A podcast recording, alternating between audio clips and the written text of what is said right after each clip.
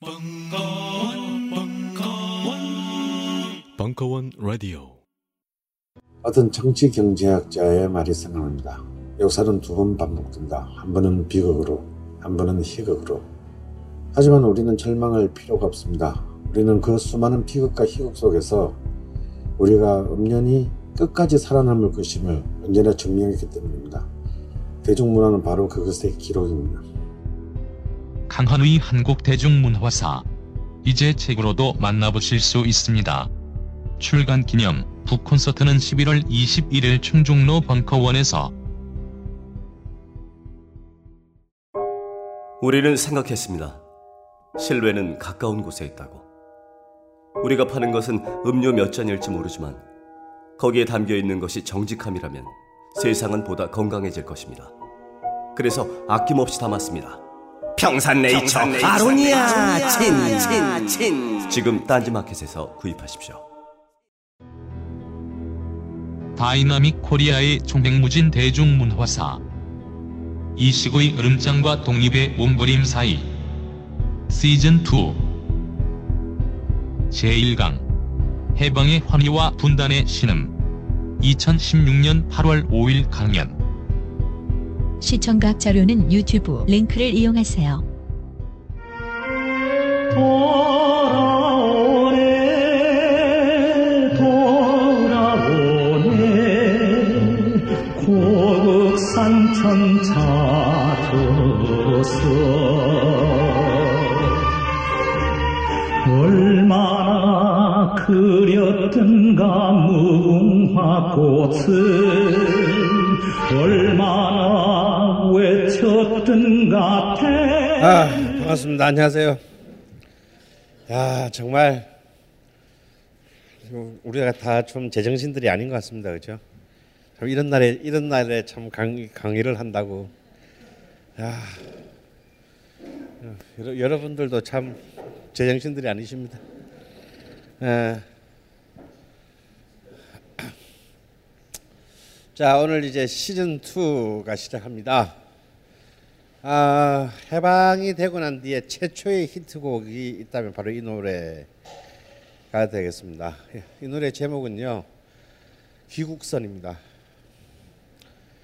아, 이인권이라는 남자 가수가 불러서 아마 해방 이후에 최초의 어쩌면 히트곡이 된 노래죠. 아, 이 곡을 작곡한 사람은 이재호라는 그 작곡가인데요. 어, 이재호라는 작곡가는 이미 식민지 시대 때부터 박시충과 투톱을 이루는 그런 이제 그 어, 명작곡가여서 뭐 한국 대중음악의 슈베르트라고 불렸던 사람입니다. 어, 워낙 이렇게 그 멜로디 감각이 풍부한 노래들을 많이 만드는데 여러분 잘 아는 노래로는 식민시대 최고의 히트곡 중에 하나인 백년슬의 나그네 스름 홍도야 울지 마라 불효자는 웁니다. 그리고 살짝 그 친일 가요에 가까운 복지말리 뭐 이런 수많은 히트곡 이미 식민시대 때 발표했고요. 어, 해방 이후에도 어, 1952년에 이제 남인수의 걸작이죠. 어, 산유화라든지 어, 뭐 이런 또 많은 히트곡들을 만들었어요. 근데 특히 이제 해방되자마자 아, 이 나온 이 기국선이라는 노래는 당시에 이제 이 사회적 상황 사실은 이제 해방된 직후에 수많은 사람들이 일본에서 그리고 이제 만주나 중국에서 어, 나이든 동포들이 다시 이제 이 땅으로 돌아옵니다. 근데 이 해방 난민의 수가 뭐 주, 공식적으로 추산이 안 될 정도로 어마어마합니다. 뭐 200만이 넘는다는 얘기도 있고요. 근데 뭐 그 당시 누가 뭐 그걸 갖다 국격에서 카운터를 하는 사람이 없었기 때문에 정확한 수치는 불가능한데 제주도에만 6만 명이 넘었다고 해요. 제주도에만 해방이 끝나는 데에서 돌아온 사람이 6만 명이 넘었다니 사실은 얼마나 많은 사람들이 식민지 시기 동안에 어, 자신의 조국을 떠나서 살 수밖에 없었는지를 알 수 있습니다. 음, 사실 저는 이제 저 같은 경우도 아시는 분은 아시겠지만요. 제 친가와 제 외가가 전부 해방 난민들이에요. 제 친가도 할아버지도 일본에서 해방대전에 들어왔고 제 외할아버지네도 어, 일본에서 들어왔습니다. 그래서 그뭐 사실 다 돌아와 봐야 이거 한국 땅에 조선 땅에 잘 기반이 있을 리가 없잖아요. 그래서 제 친가 쪽은 이제 그 부산 제 고향이 부산이 된 이유는 부산하고 저는 아무런 연관이 없는데 일본에서 돌아온 우리 할아버지네가 그냥 부산항에 묶여요. 부산에서 이제 딱 내려자마자 뭐 어디 갈 고향까지 갈 여유가 없어서 그 당시 부산에 이제 그 항구 앞에 지금은 중앙동인데요. 그 중앙동에 이 해방 난민들의 수용소를 임시로 짓습니다. 뭐 텐트들이죠, 텐트. 네, 거기서부터 어, 어, 해방 조국의 삶을 시작을 해서 본의 아니게 제 고향이 부산이 됐습니다. 에, 어, 이 노래는 그 당시에 사실은 이제 온 전국 각지로 각지에서 이렇게 그 해외로 나갔다가 다시 돌아와 정착하는 혹은 고향에 정착하지 못하고 뭐 저희 집처럼 이런 대도시에 이제 도시 빈민으로 이제 정착을 해서 살아가는 사람들의 어떤 이 정감을 아주 정확하게 반영한 노래였기 때문에 어 사실 엄청난 그 어, 반응들을 보였어요. 근데 사실은 해방 직후에는 이 음반 시장으로 부를 만한 것이 당연히 존재하지 않았습니다. 왜? 음반을 제작할 수 있는 사람들은 일본 자본들인데 일본 자본들이 다 철수를 했기 때문에 한국의 기술로서는 음반을 만들 수가 없어요. 어, 그래서 이제 아 이제 곡은 만들지만 신곡을 발표하기가 굉장히 불가능했다. 뭐 그렇다고 해서 음반을 안 맞는 건 아니고요. 뭐 옛날, 아주 옛날에 제가 그 전국 전복과 반지대도 잠깐 얘기한 것 같은데 참 또 한국 사람들이 또 이 안 되면 되게 하라 있잖아요. 육사의 정신. 이게 도저히 만들 수가 없는데 기존에 있는 음반들을 일본 일본 노래들을 팔 수거해 가지고 여기에 왁스를 발라서 그 곰들을 다 메꿔요. 그래 가지고 참기름 짜는 기계 있잖아. 이 그걸 프레스로 써 가지고 수동 수공으로 판을 한 장씩 찍어냈다는 거 아니에요. 근데 이제 이걸 가서 이른바야 이 해방 이후 직후에 이 음반들을 왁스반이라고 했는데 이 왁스반에 문제가 좀 있어요. 첫 번째 하루에 50장 이상 생산을 못 한다는 거. 두 번째는 처음 들을 때는 방금 녹음한 노래가 들리는데 이 바늘이 자꾸 파고 들어가잖아. 한 열 번 들으면 본래 있는 일본 군가가 나온다는 거. 어, 본래 판에 깔려 있는 그리고 판에서 참기름 냄새가 난다는 거. 이런 등등의 많은 문제가 있었지만 이런 최악의 상황에서도 어, 또 끊임없이 어, 이제 또 그 그래서 이제 그 당시는 이런 음반보다는 음악 음반이나 혹은 뭐 영화 이런 것보다는 주로 뭐겠어요? 몸으로 때울 수 있는 거. 공연을 중심으로 하는. 다음에 출판물.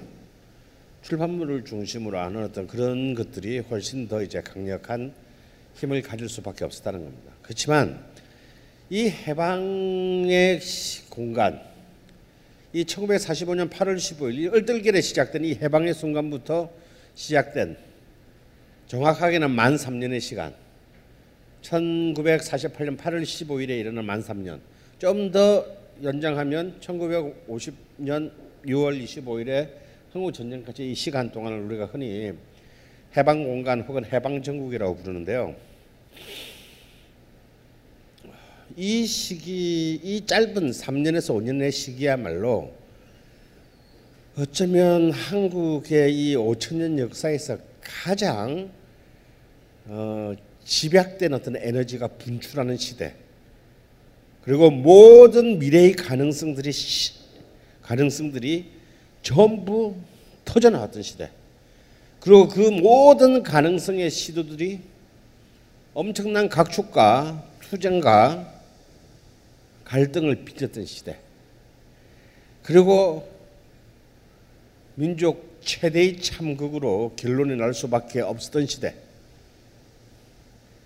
그래서 이제 그 브루스 커밍스 같은 아 바로 이 시기에 세계 최고의 전공자인 그 아, 미국 시카고대 역사학자는 이 해방 전국 3년이야말로 한국사의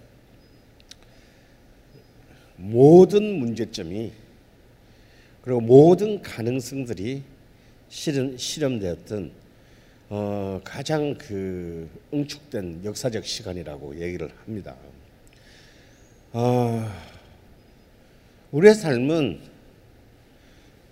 우리가 의도하든 의도하지 않든 아, 우리가 의식하든 의식하든 의식하지 않든 모든 우리의 삶들은 다 정치적이죠. 어, 하지만 사소한 어떤 일상의 어떤 공간과 시간마저가 전부 정치적이었던 시간이었습니다. 그렇기 때문에 어, 그것은 단순히 이때의 그 모든 시간과 공간이 정치적이었다라는 말은 그냥 단순히 당시에 어, 정당이 한 3천 개가 넘었다든가 어, 각종의 어떤 정파들이 권력을 차지하기 위해서 매일매일 그냥 긴- 급박한 음, 권력 투쟁을 벌였다는 것만을 의미하지가 않아요. 왜냐하면 이건 정치는 단순히 정치인들의 권력 노름이 아니라 이 땅을 살고 있는 사람들이 어떤 새로운 나, 나의 조국, 나의 국가를 만들 것인가에 대한 희망과 현실의 게임이었기 때문입니다. 그렇기 때문에 비록 우리가 독자적으로 혹은 주체적으로 혹은 능동적으로 우리는 해방을 가져오지는 못했어요. 여러분 다 아시다시피 그래서 우리는 8월 15일을 독립기념일이라고 부르지 못합니다. 음, 보통 이제 이렇게 식민지에 있다- 되- 되- 있는 날을 독립기념일이라고 불러야 되는데 우리는 독립기념일을 못 불러. 그래서 그냥 굉장히 추상적인 표현으로 부르죠. 어, 광복절이는 도대체 완전 법도 질 수도 없는 이름이야 이거. 어. 그래서 사실은 8월 15일은 정확히 말하면 우리를 지배했던 일본군이 연합군에게 항복한 날입니다. 다시 말해서 일본의 일본의 패전 기념일이에요. 자, 그럼 왜 이런 얘기를 하느냐? 자, 여기 이제 여기서부터 이제 바로 이 첫날에 이 새로운 역사가 시작하는 이 첫날부터 어마어마한 문제가 있다 이거야. 지금 이 순간까지도 해결되지 않은 어마어마한 문제가 있어요. 이 세 개의 숫자들이 정말 골치 아픈 숫자들이다. 이거. 왜냐?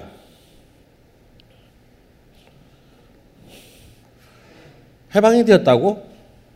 누구 마음대로? 우리는 해방됐다고 생각하잖아요. 그런데 우리가 좌파건 우파건 뭐 주사파건 PD건 상관없이 역사는 이날이 우리가 해방이 되지 않았다라고 전해요. 우리는 분명히 8, 45년 8월 15일 해방됐다고 생각하고 어, 국경일로 정해가지고 매일 하루 놀잖아. 그런데 그건 우리 생각이고요. 어, 그냥 주인이 바뀌었을 뿐이에요.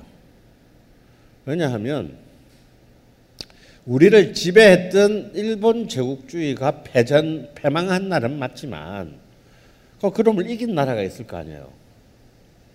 그놈을 이긴 나라가 누구야? 어? 이긴 나라 누구예요? 예? 미국이에요? 미국만이에요?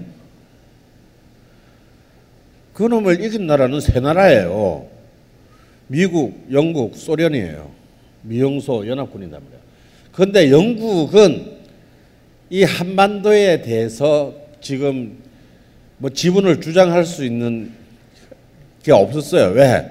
일단 영국 영국군은 이미 인도 너머로 이미 이미, 이미 밀려 영- 일본군한테 밀려서 밀려나가 있었기 때문에 이 한반도에 대해서 1902년 미, 그 이른바 그 영일 동맹 영일 동맹 이후로 한반도에 대해서 어떤 지분을 주장할 수 있는 권리가 하나도 없었습니다. 그럼 두 나라 남았죠. 미국과 소련이다. 그 중에서도 사실은 주로 거의 98%의 권리를 갖고 있는 건 미국이죠. 왜냐하면 태평, 41년부터 45년까지 4년 동안 태평양 전쟁을 거쳐서 일본을 격파한 건 미군이죠. 그런데 이 소련군이 소련이 거의 일본이 이제 다 망해가는 1945년 7월 달에 밥, 밥상에 밥숟가락을 올리기 시작했어요. 근데 알다시피 미국에 미국하고 일본은 한국은 거리가 너무 멀고 소련하고 한반도는 그래 굉장히 가까워요. 그래서 사실은 이미 45년 8월 달이 되면 소련군이 이미 만주 지역으로 남하하기 시작합니다. 한반도를 먼저 점령하려고. 여러분 이미 2차 세계 대전에서 베를린 함락을 두고 미군과 소련군이 남쪽과 동쪽에서 베를린을 먼저 장악하기 위해서 진짜 살벌한 경쟁을 펼치는 게 영화로도 많이 나왔잖아요. 왜냐하면 먼저 가서 깃발 꽂는 놈이 지분을 가진단 말이에요. 그래서 지금 한반도를 다시 말해서 45년 8월 15일 이후에 한반도의 주인은 우리가 아니고 새로운 새로운 주인이 이제 등장을 하는 겁니다. 미국과 소련이라는 바로 이 일본으로부터 한반도에 대한 지배권을 획득한 새로운 주인이 등장하는 거죠. 자, 그래서 태평양 지역 미국 사령관 더글라스 맥아더의 아, 또 이번에 영화가 나왔죠. 인천 상륙 작전. 내가 좋아하는 리암 니슨이 이런 개 같은 영화에 출연을 하다니 정말 어, 이 메가더의 명의로 이 태평양 지역에 메가더는 누구냐면요. 여러분 단순히 그냥 미국 육군 장성이 아니에요. 그런 태평양 지역의 총독이에요. 실제로 메가들은요 전쟁에 이기고 난 뒤에 일본 1945년 8월부터 46년 8월까지 1년 동안 1년인가 2년 동안 일본 지역의 집정관 옛날에 캐사르가 로마를 통치할 때 첫 번째 모습처럼 일본을 통치한 인물이에요. 그래서 이 모든 아시아 태평양 지역의 결재권자가 더글라스 맥아더입니다. 당시 해리 트루만 그 미국 행정부에 의해서 그 권력을 위임받았어요. 그 이 더글라스 맥아더가 드디어 포고령 1호를 이제 일본에 항복한 뒤에 이제 한 이제 일본도 먹었고 당연히 일본 거인 조선 반도도 이제 미군이 이제 접수 연합군이 접수를 한 거죠. 그래서 이 한반도에 대한 포고령 1호, 6, 총 6조로 된 포고령 1호를 어 8월 22일 날 어, 뿌립니다. 해방된 지 이제 일- 바로 일주일 바로 뒤에. 그런데 여기에는 정확하게 표현되어 있어요. 일본이 점유했던 한반도 민 모든 전직에 대해 지금부터 태평양 지역 함대 사령관, 총사령관, 본관 더글라스 메가드의 점령하에 둔다. 이 모든 지역에 어, 모든 권리는 오직 자기한테만 있다라는 거예요. 누가 해방됐다는 거야? 지금 하물며 3조는 골 때려요. 아, 5조는 골, 3조과 5조에는 자기가 점령하고 있는 한해 공식 용어는 영어로 한다. 공용어는 영어로 한다. 그래서 현지어 그러니까 일본어나 한국어와 영어 사이에 해석의 그 뭐, 뭐지 착오가 발생할 시에는 원문인 영어에 우선한다.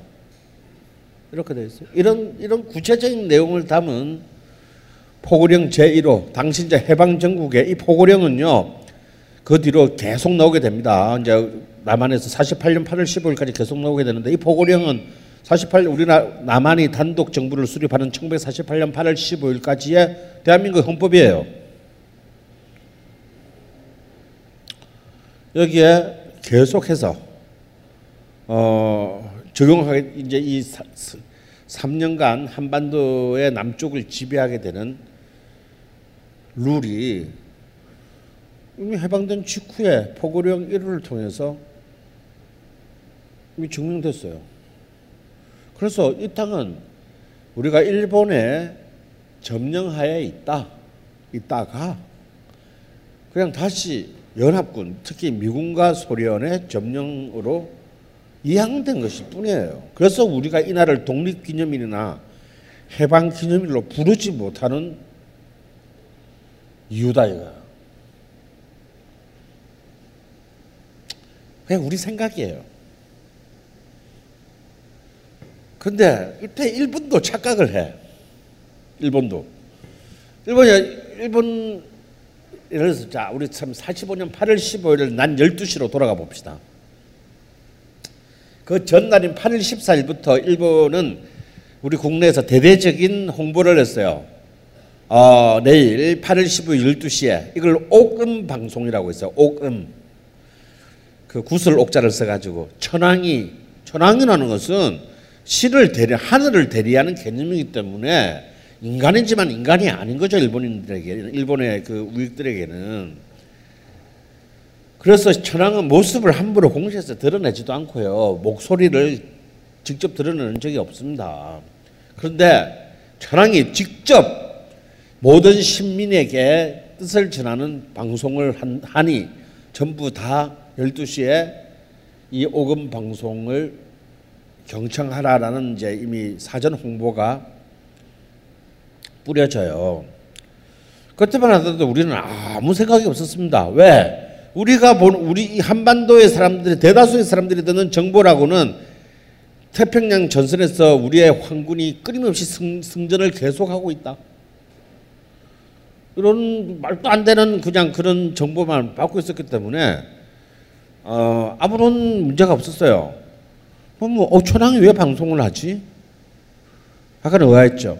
다만 이런 저런 음, 비공식적인 루트를 통해서 아니야 사실은 태평양 전선에서 황군이 굉장히 고전을 하고 있다라는 걸 아는 일부의 지식인들은 아 천황의 방송이 항복 방송이 될 거라는 꿈에도 생각 못해. 그런 사람들조차도 천황이 항복할 것이다라는 것은 꿈에도 생각을 못했어요. 왜냐하면 걔들이 하는 일본군이라고 하는 것은 이른바 항복은 없다거든. 일본군의 그 좌표가 뭡니까? 옥쇠예요. 옥쇠. 옥쇠라는 말 몰라요? 일본의 일본의 작전명 작전의 기조는 옥쇠입니다. 자,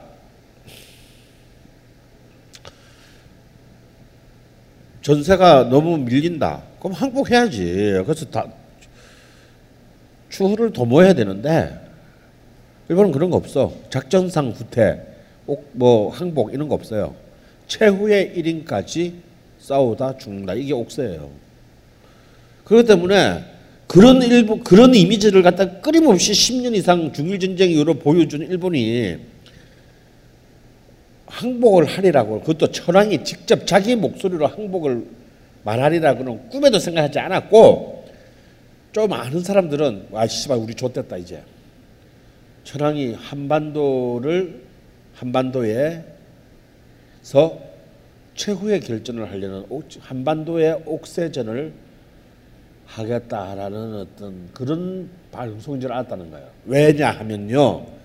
자 이제 전선이 점점 점점 이제 이미 히로시마 히로시마 나가사키에서는 원자탄이 터졌고 태평양 전설이 계속 올라오잖아. 계속 전설이 올라오면 어디로 어디에 딱 맞아떨어지게 돼요. 제주도가 드디어 한일 지역에서는 제주도가 제일 처음 미군을 미 해군을 맞이하게 됩니다. 그래서요 실제로 일본은 옥새를 한반도에서 옥새를 할 생각이었어요.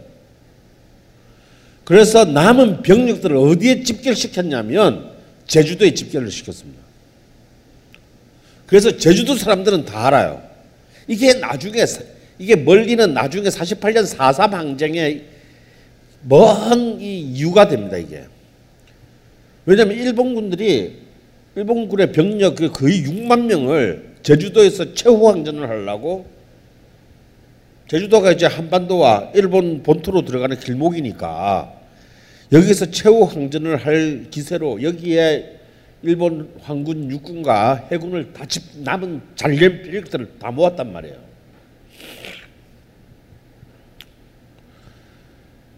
그래서 야 이제 드디어 이 제주도와 한반도가 불바다가 되는구나. 이미 아는 사람은 아는 것이 이미 괴멸한 일본 공 일본 공군력을 비웃 비웃 비웃기라도 하듯이 이미 8월 10일이 되면요. 비 미국 미군의 B29기가 이미 서울 상강 위를 막 날아다녔어요. 그러니까 모르는 사람들이 보면 그냥 뭐 그냥 비행기가 날아가나 보다인데 아는 사람이 보면 이미 뭔가 전세가 엎어졌다라는 것은 누구나 다 알 수 있는 거죠. 이렇게 해서 이제 어, 옥새로 가나 했는데 천황은 일본 천황은 결국은 항복을 선택했는데요. 그걸 미리 이제 알아 이미 고지를 받아 전날에 받았던 당시 총독이 아베 총독입니다. 지금 아베 총리의 할아버지. 아, 우리 요 집안하고 우리는 대를 이어 인연이 좋지 않아요. 음. 이 아베 총 아베 총독과 그리고 엔도 정무총감 어, number two 이 두 명이 어, 한국 민족 지도자인 그 여훈영과 그의 그 그룹들을 불러서 전날 야 우리 내일 항복한다. 그래서 자 우리의 어떤 이 질서 있는 태각을 보장해 다오. 너희 너희한테 여 여너 왜냐면 당시 한반도에 남은 민족 지도자가 여운형밖에 없었기 때문에 왜냐하면 다 죽거나 아니면 이미 토꼈거나 해외에 있기 때문에 여운형한테 당신한테 이걸 맡길 테니 우리 안전을 보장해 다오. 그래서 여운형은 굉장히 그 세게 딜을 해가지고 어, 꽤 많은 걸 따내면서 그 조건을 받아들입니다. 알았다. 그 대신에 수도 서울의 식량 3개월치를 보장해다오. 왜냐하면 이제 해방이 되면 갑자기 아까 말한 해방 난민들이 막 몰려드는데 그 누구 그 뭐, 뭘로 먹일 거예요? 어? 자 식량 3개월치 보장 그리고 뭐 이런 굉장히 구체적인 내역들을 해가지고 이제 서로 콜을 합니다. 근데 이때만 하더라도요, 일본이 왜 착각을 했냐면, 어, 미군들이 자기, 자기들한테 그렇게 친하게 굴 줄은 꿈에도 몰랐던 것이지. 어. 사실 아시다시피 태평양 전쟁에서는 서로 정말 둘이서 진주만 이후로 처절하게 싸웠지 않습니까?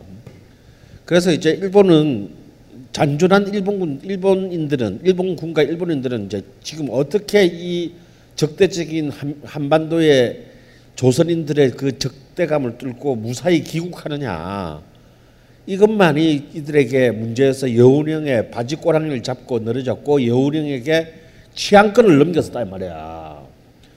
그런데 여운형은 이제 바로 그것을 바탕으로 건국준비위원회를 를 만들어서 각 지방 조직, 지방 각 지방 단위까지 군 단위, 면 단위까지의 치안과 행정권을 접수합니다. 그래 놀라운 것은요. 이 건국준비위원회가 거의 일주일 만에 전국 단위에서 꾸려져요. 그런 거 보면 우리나라가 정말 dynamic Korea는 확실해. 그때 지금처럼 뭐 인터넷이 있는 것도 아니고 TV가 있는 것도 아닌데 순식간에 꾸려지면서 굉장히 굉장히 비상한 속도로 다음에 굉장히 비, 당시 뒤에 들어온 미군들도 놀랄 수준의 굉장히 수준 높은 치안과 행정 체제를 독자적인 행정 체제를 완비합니다. 그래서요 실제로 일본군 일본인들의 만약에 우리가 그렇게 당했으면 에라이 시발놈들 죽어봐 하고 얼마든지 일본인들을 린치할 수 있었을 거잖아요. 그런데 굉장히 나이스하게 일본인들을 보내줘요. 그래서 그래서 사실상의 그 혼란 예상되는 혼란들은 거의 없었다라는 겁니다. 그러니까 이것은 뭐냐면 당시에 한반도에 거주하고 있었던 사람들이 우리 우리의 그 할아버지 뭐 아버지 대 이쪽 사람들이 굉장히 수준 높은 시민 의식을 갖고 있었다라는 것이 사실상 증명하는 거예요.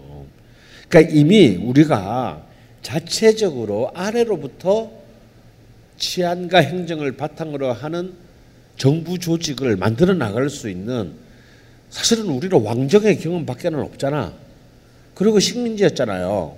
그런데 아래로부터의 어떤 이런 공화정을 꾸려 나갈 수 있는 사실 잠재력을 보인 건 해방 직후부터 15, 9월 8월 말까지 이 15일 기간에 보여준 전국 단위의 이제 건, 건준 지부 이제 이 건준 지부가 지부들이 나중에 이제 바로 이제 인민위원회로 지방자치 조직으로 급격하게 이제 발전하기 시작합니다. 그야말로 이제 지방자치가 이루어진 이제 최초의 순간이에요. 그런데 일본이 뭘 착각했냐? 일본의 총독부는 뭘 착각했냐면요. 그리고 9월 8일 날 20, 미국, 미군 태평양 주둔 24군단 선발대가 인천항으로 들어옵니다. 이 들어오는데 이제 코미디가 있었죠.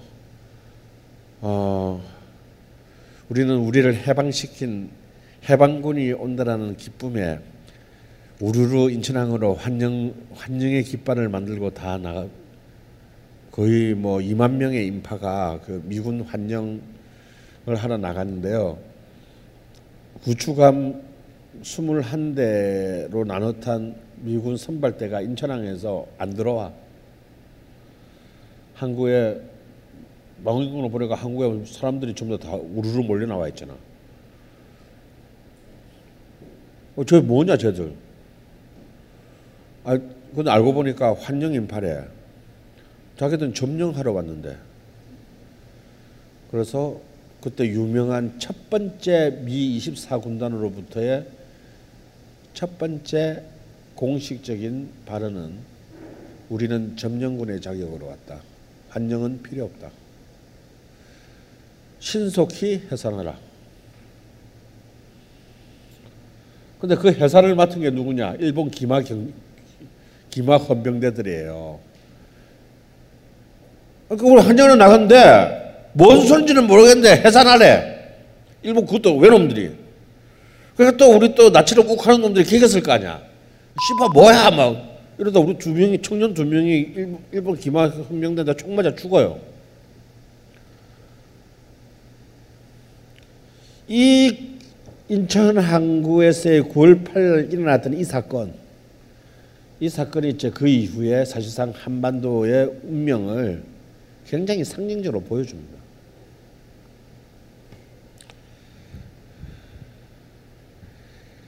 아 그리고 그들은 이제 다 환영 인파들이 싸그리 정리되고 난 뒤에야 배를 항구에 대고 내려서 질풍같이 서울로 들어와서 당시에 이제 조선 총독부로부터 모든 권력을 이양받게 돼요. 그 이양을 받으면서 어 이제 사실 이제 한국의 이제 운명을 결정짓게 되는 한국 군정청장 이제 미군 미군 군정청장은 오- 오하이오주 농민 그 농가 출신인 아, 미 지상군 육군 중 육군 중장 별세계 하지였습니다. 이 하지는 아, 이 하지는 그 개인적인 생각, 이 사람은 그냥 군인이에요. 작전 통인 군인인데 전혀 전혀 알지 못하는 이 아시아의 이 국가의 뭐 역사와 사회와 이런 부분에 대해서는 전혀 알지 못하는 그냥 군발이야. 하지만 그런 하지에게도 확실한 자기의 기준은 있었어요. 딱 한 가지의 기준. 어떤 순 어떤 경우에도 우리가 획득한 이것을 대가 없이 공산 세력에게 넘겨줄 수는 없다. 이것이 하지의 일관된 입장이었습니다. 자, 북한에서는 소련군이 진, 진주했어요. 스티코프 소장이 이끄는 이제 이 소련군은 신속하게 평양에서 이제 평양에 입성했습니다. 미군보다 훨씬 빨리요. 12일이나 빨리 입성했습니다. 그래서 이때 미국 국무성 이, 이 겁쟁이 해리 트루먼 행정부의 국무성에서는 소련과 타협하기 위해서 야 두 명의 소령에게 우리가 최대한 타협할 수 있는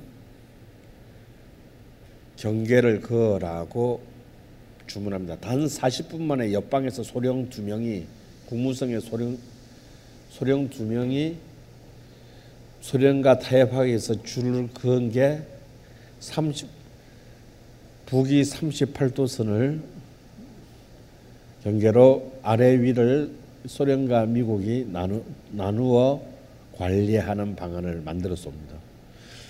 걔들이 38도선을 그은 것은 딱 한 가지 수도가 수도가 수도를 하여튼 확보해야 된다. 그래서 근데 38도선이면 여러분 어디냐면 개성을 개성시 한 가운데를 가로지르는 선이거든요. 그러니까 서울로부터 50km밖에 떨어져 있지 않아요. 그렇지만 이- 이미 소련은 먼저 들어왔기 때문에 이 정도로 타협을 해야 된다라고 생각을 했고 어, 미국 미 국무성은 그보다 더한 양보 수도를 내어주는 36도선까지 양보할 카드를 가지고 소련에 협상을 보는데 소련은 너무나 쿨하게 38도선 오케이 하고 받아들입니다. 소련이 생각했던 것은 40도선이었어요. 왜냐하면 소련도 알지. 자기들이 이제 너무 뒤늦게 밥상에 숟가락 좀 올리고 있다라는 거. 왜냐하면 소련은 아무런 저항도 없이 남아있거든. 이미 이미 관동군들은 이미 소련과 싸울 수 있는 여력이 여건이 안 됐기 때문에 총 한 번 제대로 싸워보지 않고 남아있기 때문에 40도 선이면요 거의 평양 밑까지 선이에요. 40도 선만 하더라도 우리는 진짜 이거는 완전히 완전 노란 장사다라고 생각하고 있는데 미국이 먼저 38도 선 하고 무전이 오니까 소련은 아무런 토를 달지 않고 바로 콜 사인을 내서 38도 선으로 그냥 이렇게 30분 만에 간단하게 우리의 운명이 결정됐습니다. 해방은 곧 바로 분단의 시작이죠. 이런 것도 어떻게 우리가 8.15를 해방이라고 부를 수 있습니까? 우리 땅의 운명을 우리가 결정짓지 못했습니다. 어, 스티코프 소장이 이끄는 이제 이, 이 소련군은요. 45년 10월에 평양 시민들을 상대로 한 보고 대회에서 한 명의 슈퍼스타를 소개합니다. 이 스티코프 소장이 소개한 새로운 이제 이 북한을 이끌게 될 가장 유력한 지도자 후보로 나선 사람은 당시 약관 고작 34살의 나이였던 김일성이었습니다.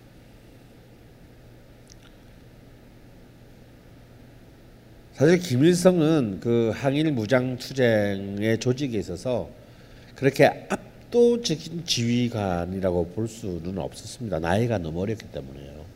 하지만 어, 김책이라든지 어, 그의 이제 이른바 그 빨치산 그 혁, 혁명 동지들이 이제 자신들의 권, 권력의 집중을 김일성에게 모아주는데 동의하고 충성을 맹세해요.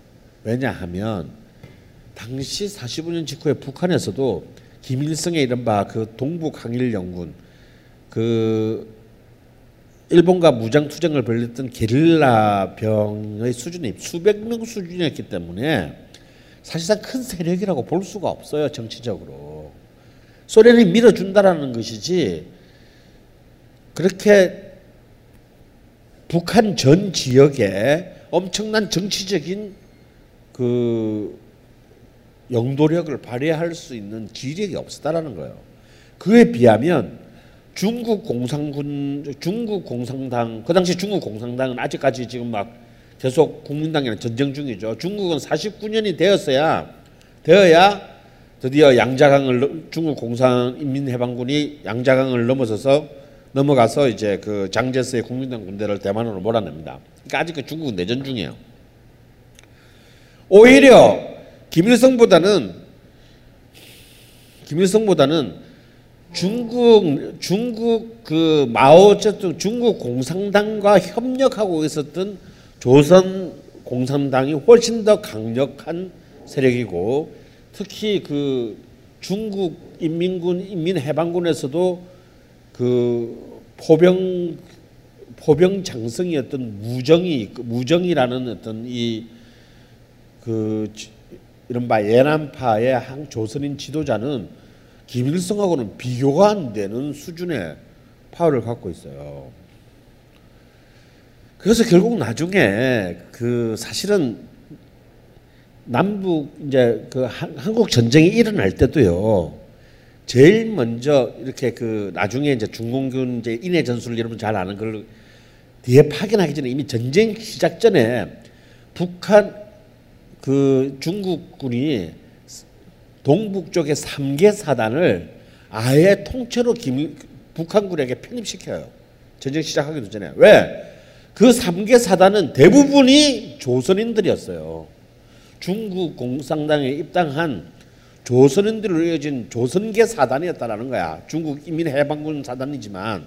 그래서 그 사단야 그동안 우리 혁명을 성공시키는데 49년도에 야 너희들 정말 너무 수고했으니까 다시 반납할게. 이걸로 이걸로 잃어서 왜냐하면 49년 상황에서는 북한군 여러분이 아는 거랑 아는 거랑 달리 북한군의 병력이 남한 남한의 병력보다 많지 않았습니다. 조금 작았어요. 그래서 사실은 그 전쟁을 원치 않았던 세력들 가령 당시 트루먼 행정부는 한반도의 남북한이 전쟁 나는 걸 원치 않았습니다. 왜냐하면 이제 2차 세계대전 막 끝났고 또 전쟁이 나면 또 막대한 군비를 지출해야 되는데 또 젊은이들이 희생당해야 되고 왜냐하면 트루먼은 선거해가지고 대통령 된 놈이 아니거든. 45년 4월달에 루즈벨트가 갑자기 죽는 바람에 그냥 어설프게 대통령이 됐단 말이야. 때문에 재선을 하고 이러려면 이게 한반도가 시끄러우면 안 돼. 그래서 어떻게든 그래서 원조를 줄 때도 미국 미국은 당시 트루먼 행정부는 이승만은 자꾸 북진 통일하겠다고 지랄하지 미친 영감은 할 때도 무기를 절대 많이 주지 않았어요. 왜? 많이 주면 이 새끼가 들고 또 북한으로 올라갈까 봐. 하여튼 전쟁을 독자적으로 치를 수 없는 수준 직전까지 원조만을 했습니다. 그래서 사실은 그리고 스탈린도 전쟁을 원치 않았습니다. 왜? 소련의 경제가 너무 힘들었기 때문에 또 나면 또 지원을 안 할 수가 없는데 그래서 처음에 49년에 김일성과 박은영이 스탈린을 만나러 갔을 때도 김일성은 전쟁을 하겠다고 그래. 그러니까 전쟁을 원하는 놈은 딱 두 놈이야. 김일성과 이승만. 전쟁을 하겠다고 막 설치니까 야, 이 새끼야 좀 가만히 있어. 야, 지금 니들이 지금 병력이 열세인데 무슨 전쟁을 해서 어떻게 이긴단 말이야. 그러면 네가 전쟁하면 미국 가만히 있냐 새끼들아. 아까 미국 또 개입할 것이고. 그러니까 미국이 개입하면 네가 이길 수 있냐? 못 이겨. 전쟁하지 마, 새끼야. 그리고 기회를 봐. 어쩔 수 없이 전쟁을 할 수밖에 없는 명분이 생길 때까지 기다려. 이게 스탈린의 입장이었어요. 그런데 좀 만약 그런 순간이 오면 우리가 무기들을 지원할게. 근데 중국은 시원하게 아예 3개 사단 병력을 인민해방군 3개 사단 병력을 이미 49년에 북한군에 편입시켜 줍니다. 그리고 나중에 전쟁이 터졌을 때는요. 여러분 다 잘 아시는 얘기일지도 모르겠는데 마오쩌둥이 장남을 한국 전선에 파견시키고 마오쩌둥의 장남이 한국 전선에서 정주 전선에서 전사합니다. 그러니까 그런 정도로 이 그러니까 지금 북한과 중국 간에 뭐그 행가지고 이렇게 막 밀고 당기고 뭐 이렇게 좀 하고 있잖아요. 근데잖아. 그걸 그리고 그렇게 중국이 아무리 개혁 개방되고 개혁 개방되고 뭐 자본주의 됐다고 해서 북한을 쉽게 끊는다 절대 그거는 진짜 여러분들 역사를 내서 아무 관심이 없는 거예요. 여전히 중국을 통치하는 것은 중국 공산당이고 중국 공산당과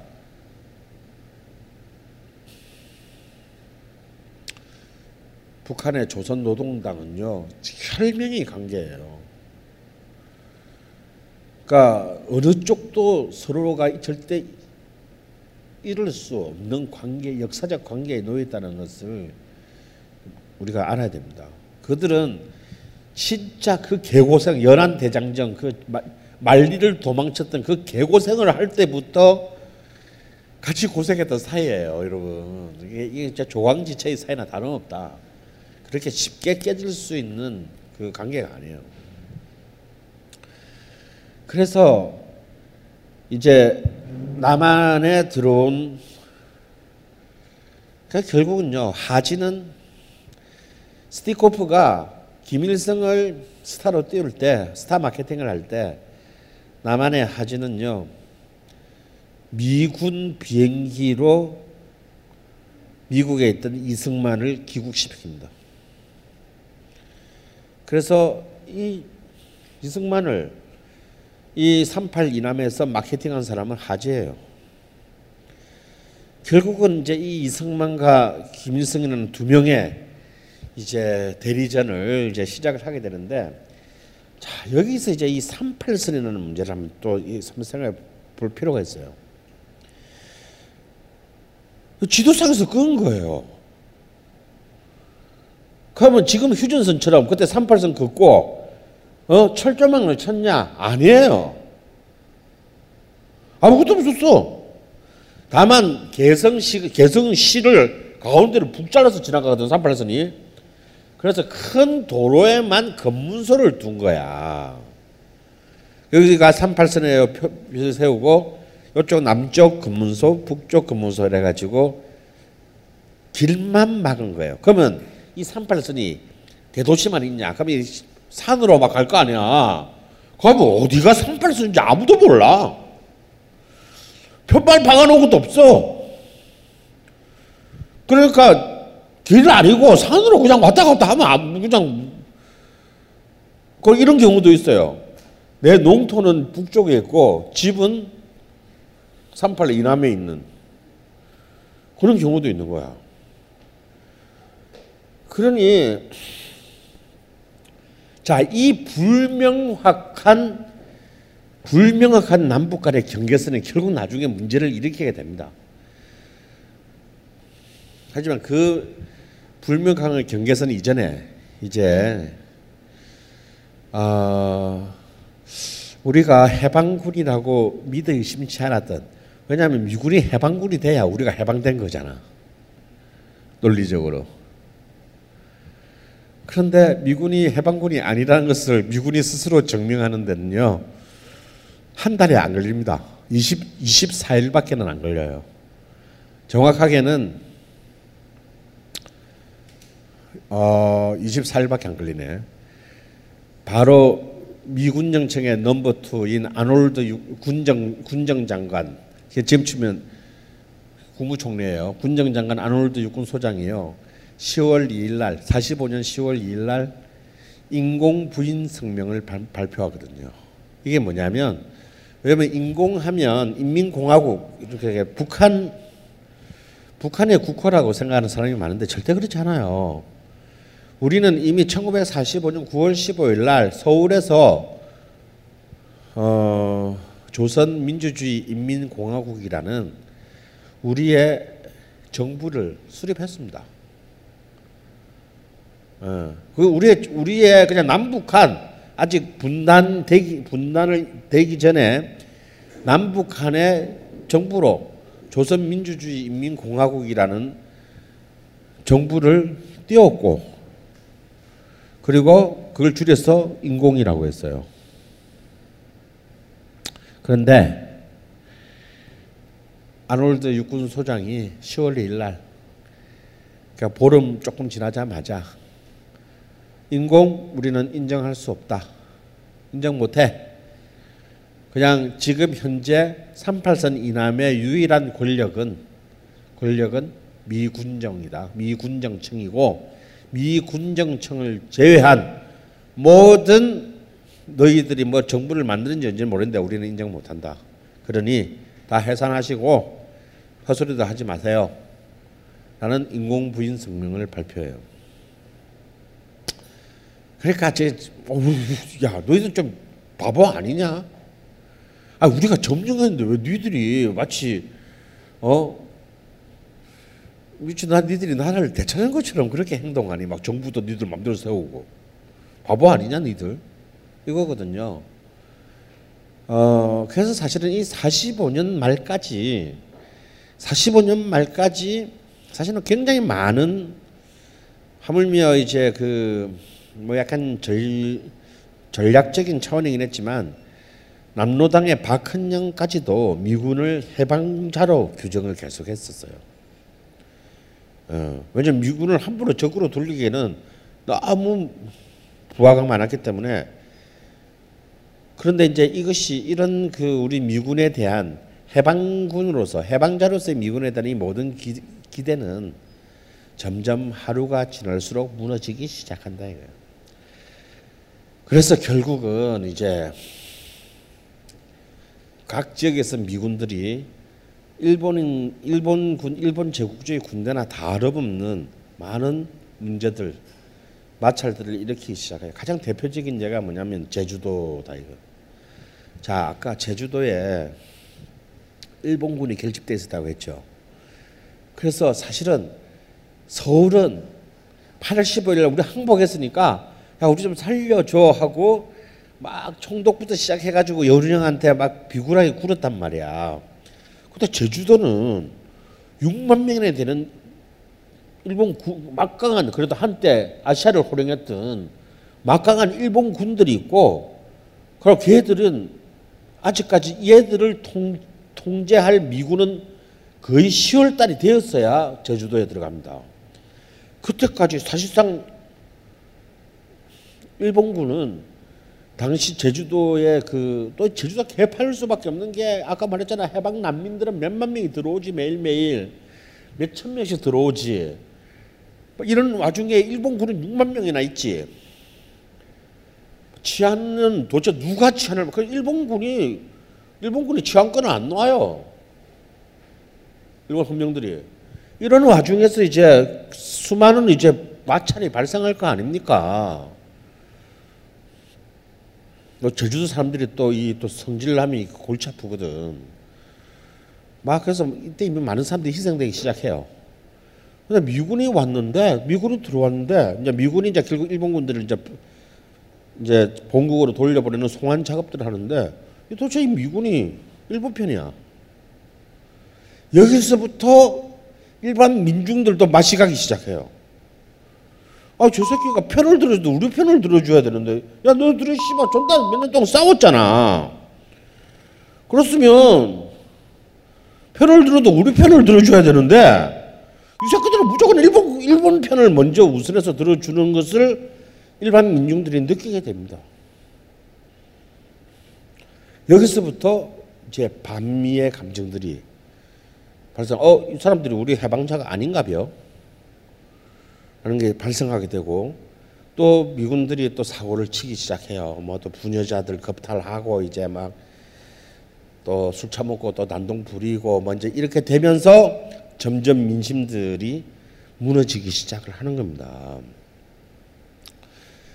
그러면서 이제 미군은 결국은 여러분 다 알다시피 내가 아까 일본 총독부가 판단을 너무 빨리 했다라고 했잖아요. 그 얘기가 뭐냐면 미군은 한반도가 공산화만 안 되면 되는 거예요. 그래서 자신들에게 굉장히 호의적인 토착 세력을 필요로 했어요. 그게 뭐야? 부르주아 계급, 지주 계급, 부르주아 계급, 최진일 계급이다. 그래서 그것을 눈치챈 총독부는요. 그동안 일본 총독부에게 부역했던 한국 지식인 지주 부르주아 계급들의 명단을 하지에게 넘깁니다. 얘들은요, 애 진짜 괜찮아. 어, 굉장히 충성심 가득하고 힘 있는 자에 대해서 깍듯하고 그리고 영어 하물며 영어도 잘해. 미국 유학 갔다 오신 분들도 많고 아마 여러분이 시, 당신들이 시키는 대로 다 잘해줄 겁니다. 그다음에 삐딱한 놈들 좌파들 명단 딱 넘깁니다. 이런 새끼들 조심하세요. 이 새끼들 때문에 우리가 고생을 많이 했는데 아마 여러분들도 여러분들도 계속 고생 시킬 거예요. 이미 이미 미 군정은 이미 한반도에 들어오는 순간에 전쟁은 이미 끝났고 효율적인 통치를 위해서 일본 제국주의 세력과 그다음에 일본 제국주의 세력에 부역한 친일 세력들과 손을 잡은 겁니다. 이것이 이제 46년으로 가게 되면 자 45년 근데 여기서 그래도 민중들의 70% 이상의 압도적인 지지를 받고 있던 좌익 진영들이 자 여기서 이제 이 한국 좌파의 이제 한계가 드러난다. 45년 12월에 결정적인 표착을 둬요. 뭡니까?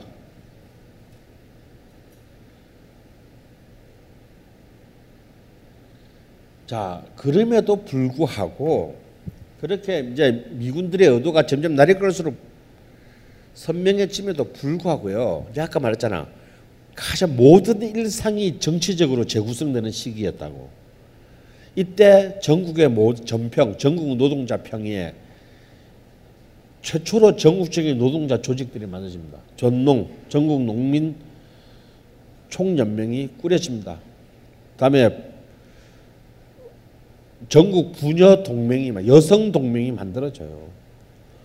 그 이전까지 그 이전까지는 그냥 한 집에 그냥 여성 노동력에 불과했던 여자 여성들이 굉장히 중요한 정치적 자각들을 하게 됩니다.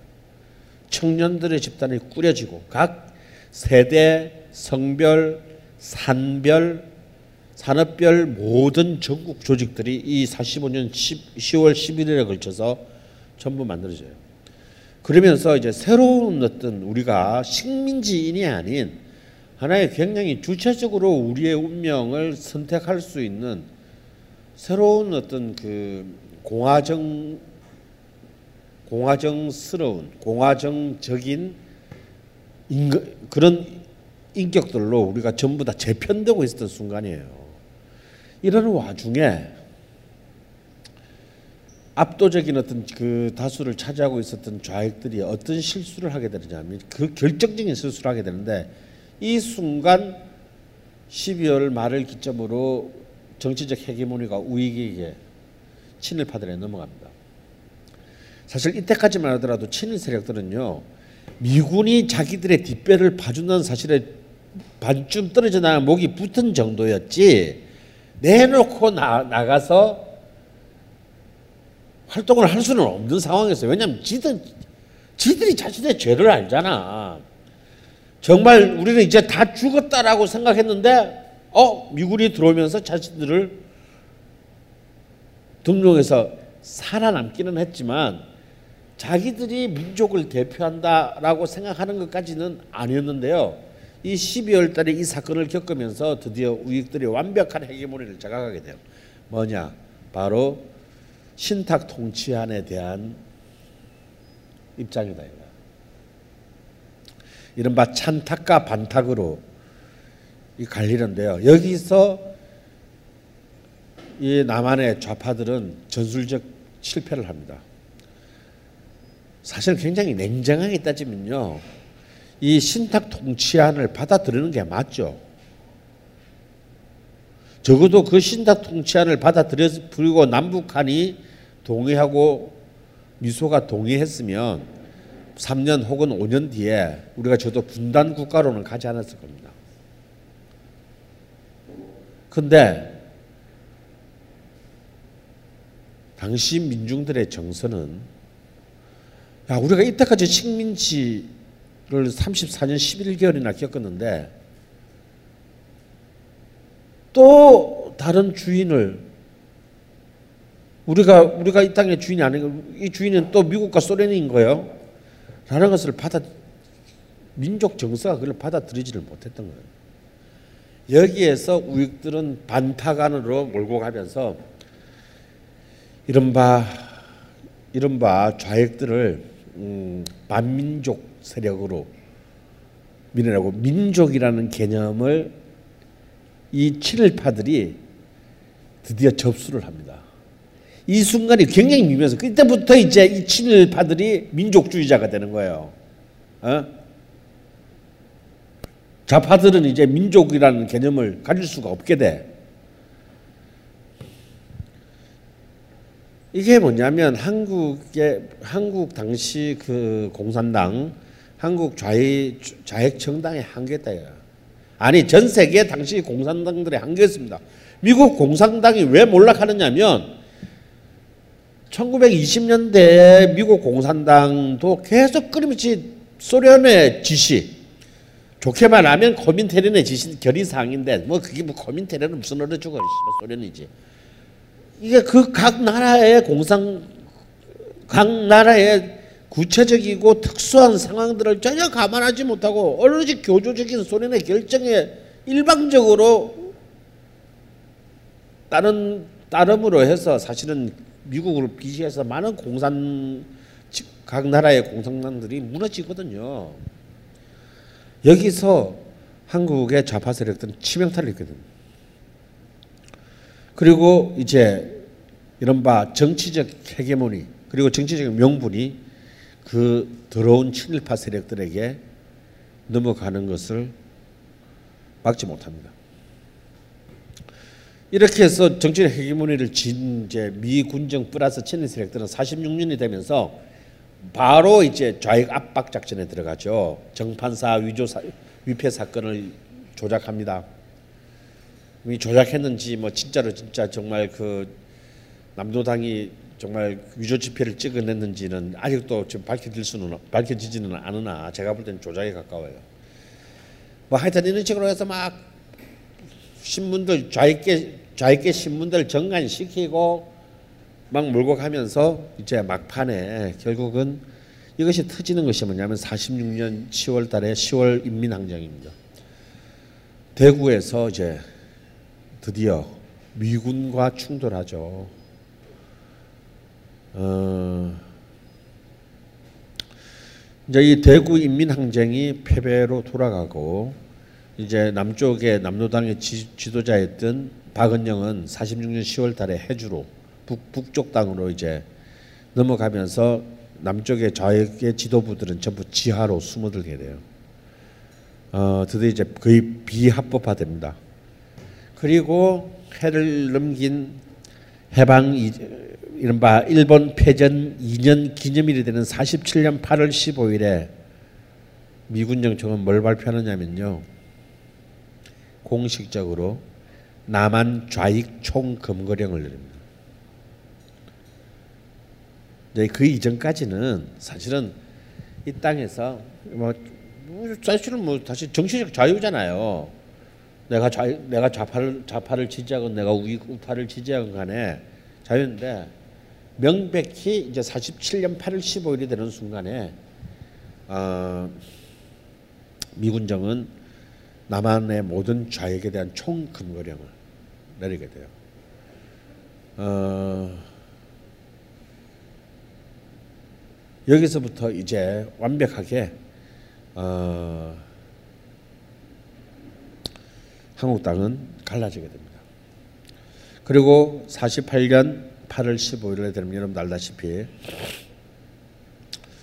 어, 결국 이제 분단의 기정사실화되는 이제 남한 남한 단독 정부가 수립되죠. 수립됩니다. 어떤 정치 경제학자의 말이 생각납니다.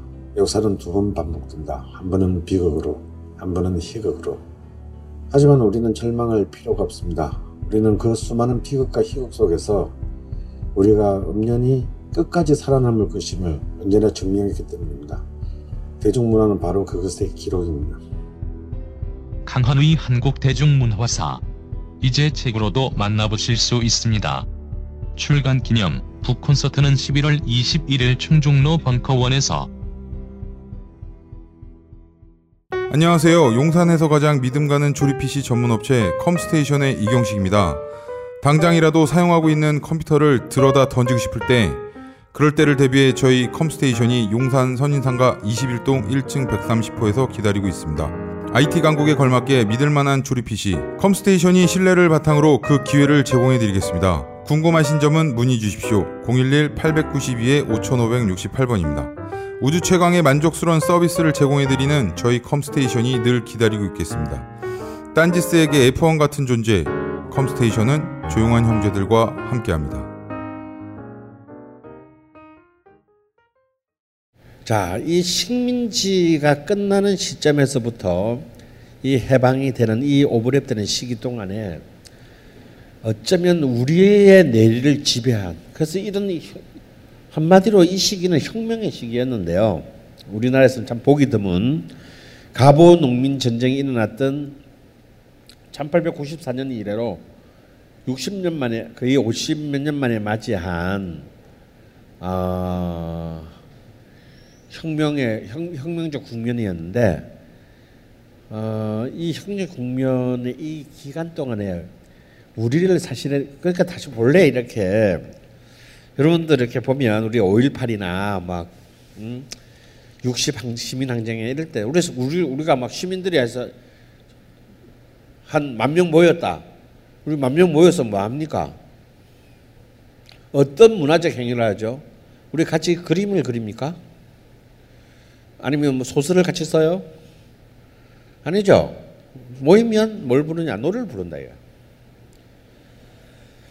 그래서 사실은 혁명의 예술은 음악일 수밖에 없는 것이 음악은 바로 왜 우리가 아침 이슬을 같이 10만 명이 같이 부릅니까? 불안하기 때문이죠. 그래서 이 노래라고 하는 것은 음악이라고 하는 것은 일종의 집단적 경험을 일체화하는 아주 굉장히 그 어, 마약적인 성분이 있어요. 그래서 아 나는 혼자가 아니다. 음? 나는 혼자가 아니다라는 것을 어, 굉장히 그, 집- 그 연대감을 굉장히 이렇게 그 발산시켜 주는 엄청난 그 마술적 작용을 하는 것이 노래입니다. 그래서 혁명적 국면에는 언제나 노래가 있다 이거야. 그런 어떤 어떤 그 역사의 경우에도 마찬가지입니다. 어, 태평양 전쟁이 지배하던 시대 45년 직전까지 우리나라 사람들의 내리를 지배한 최고의 히트곡은요. 바로 일본의 제2 국가라고도 불렸던 바다의 가면이라는 어, 노래입니다. 한번 들어보십시오. 음이여 가봐 미즈 그 가봤네. 야마 세지. 야 우미 유카바 바다에 가면 이것이 사실상 이 40년대 우리의 내리를 지배했던 노래. 이거는 하루에 마치 70년대 때 우리가 새마을 노래를 하루에 몇 번씩 부르고 들었던 것처럼 해방되기 직전 한 3, 2, 3년 전부터는 매일 이 노래를 부르고 꼬맹이들도 이 노래를 학교에서 가는 길에 오는 길에 학교에서 다음에 뭐 모든 전신 뉴스 나올 때마다 시그널 뮤직이 이 노래였어요. 그러니까 바로 이러한 그 장엄한 군가조의 그 스줄들이 사실상 우리의 무의식을 지배하고 있었습니다. 이 혁명가들은 기- 혁명가나 군가나 사실 전부 다 뭐예요? 행진곡이잖아요. 그리고 강력하게 그 어떤 감정들을 고양시켜야 되는 흥분시켜야 되는 어떤 그런 그 동력들이 있어야 합니다. 그래서 이 시장 시장의 기능은 정지하고 해방의 혼란 속에서 시장의 기능은 정지하고 정치적인 어떤 그런 그 격렬한 열정만이 난무할 때 사실은 이 남한의 좌우익 진영들이 각자 자기들의 노래들을 내세우게 되는 것은 너무나 당연한 것입니다.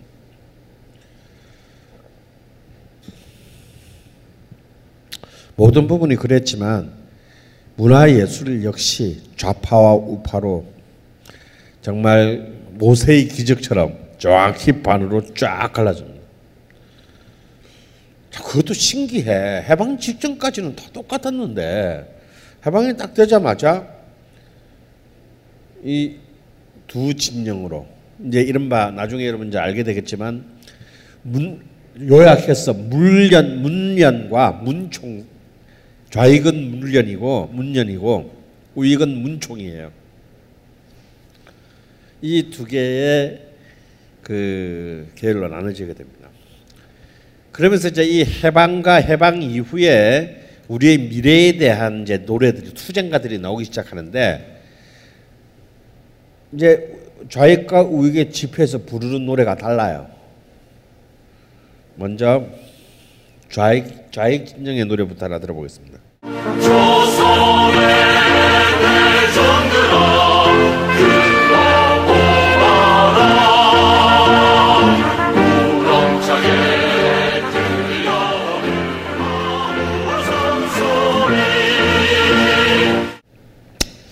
음악가 조선 음악가 동맹을 이끌었던 김순남은 사실 해방되자마자 6개월 안에 이런 투쟁가들을 한 50곡 정도를 발표합니다. 어, 그 중에는 나중에 이제 아직 조선은 빛, 아침은 빛나라로 시작하는 북한의 구- 공식 국가가 만들어지기 전에 북한의 국가의 역할을 대행했던 46년 대구 인민항쟁을 기린 인민항쟁가도 포함됐죠. 이 노래는 제가 여러분들한테 들려주고 싶어도 들려줄 수가 없네요. 유튜브에 아무 아직까지 남한에서 아무도 녹음할 수가 없었기 때문입니다. 음, 제가 92년도에 공연에서는 한번 했다가 어, 앞줄을 두 줄은 이제 안기부에서 파견 온 애들이 다 앉아 있는 상황에서 공연에서는 한 번 했는데 잡혀가진 않았어요. 어, 근데 아직까지 녹음 녹음은 하지는 못했어요. 그래서 혹시 그- 그 뒤로 거의 30년 가까이가 지났는데 혹시 또라이가 없을까 하고 유튜브를 연락이 뒤졌는데 아직까지 인민항쟁가를 부르는 또라이는 없네요. 북한 노래도 유튜브에 다 있는 북한 국가도 다 있는데 북한 국가 이름 한번 들어보세요. 진짜 좋아. 안 음악적으로 어막 애국심 막 생긴다니까. 어.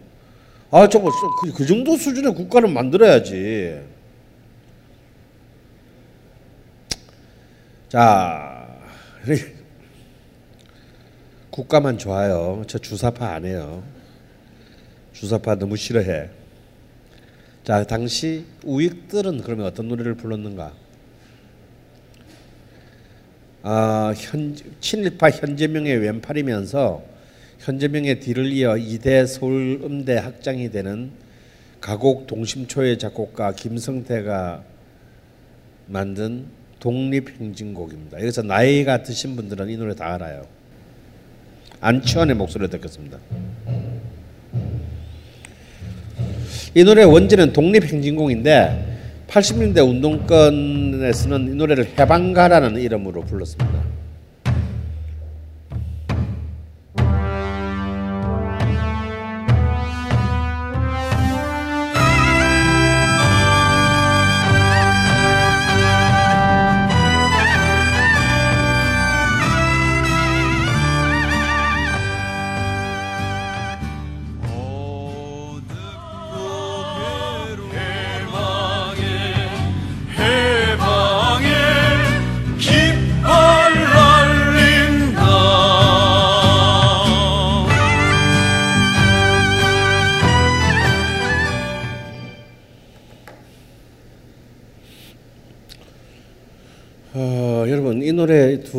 중에서 어느 노래가 훨씬 더 딱 땡깁니까?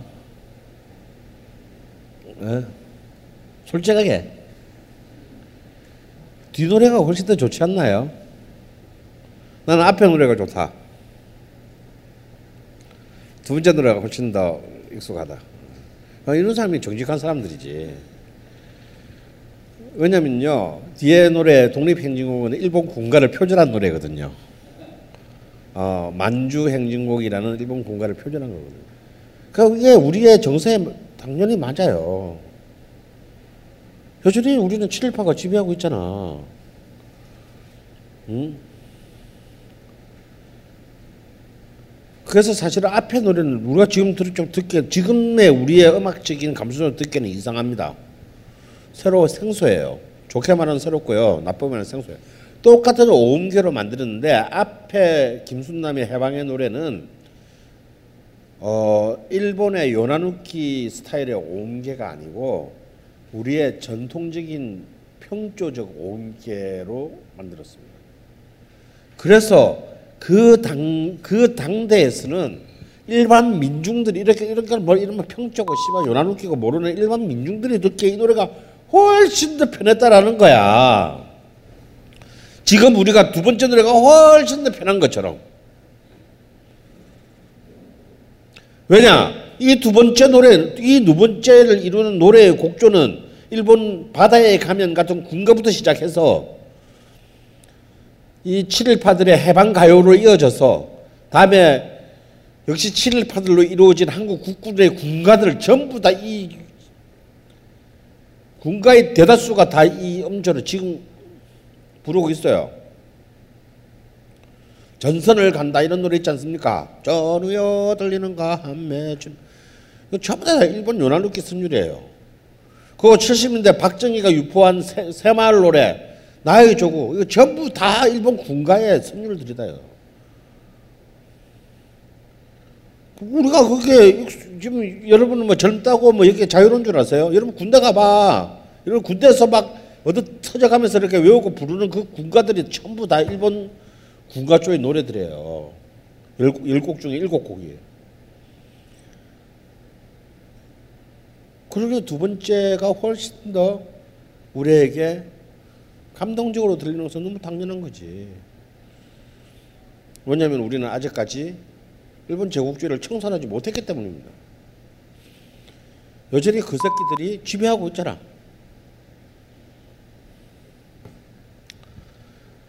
그런데 당시에 좌익들의 숫자가 많아서가 아니라 그때 우리나라 좌익이 뭐 되면 얼마나 됐겠어요.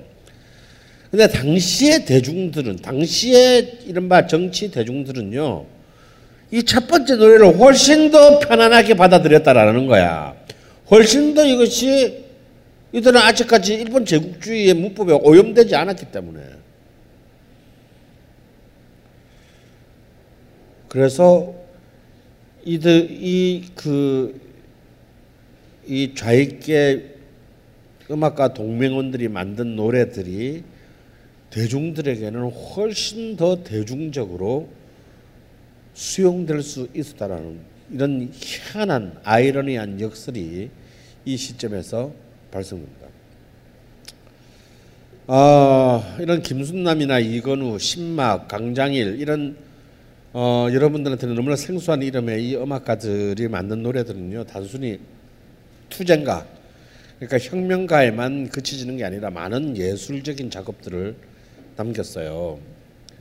근데 이 예술적인 작업들을 통해서 그들은 이제 어, 서양의 문법도 아닌 그렇다고 일본 제국주의 문법도 아닌 독자적인 한국이 한국만의 미래지향적인 창조적인 음악 체계를 만들어야 된다 생각했고 그것을 민족 음악이라는 이름 아래 창조적으로 수행합니다. 실제로 엄청난 작업 실험적인 시도들을 해요. 근데 그 실험적인 시도들은 전부 사실은 굉장히 좌익이었기 때문에 대중성에 기반한 것들이었고요.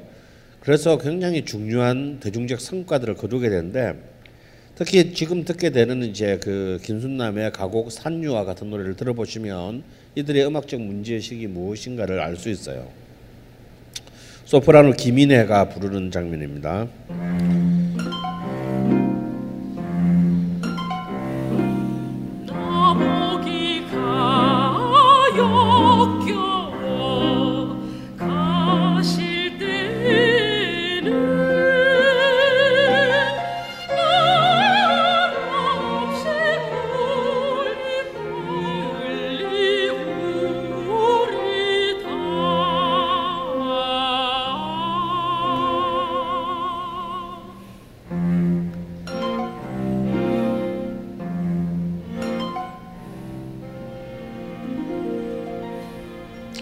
우리가 고등학교 때 배웠던 많은 가곡들과는 너무나 다르죠.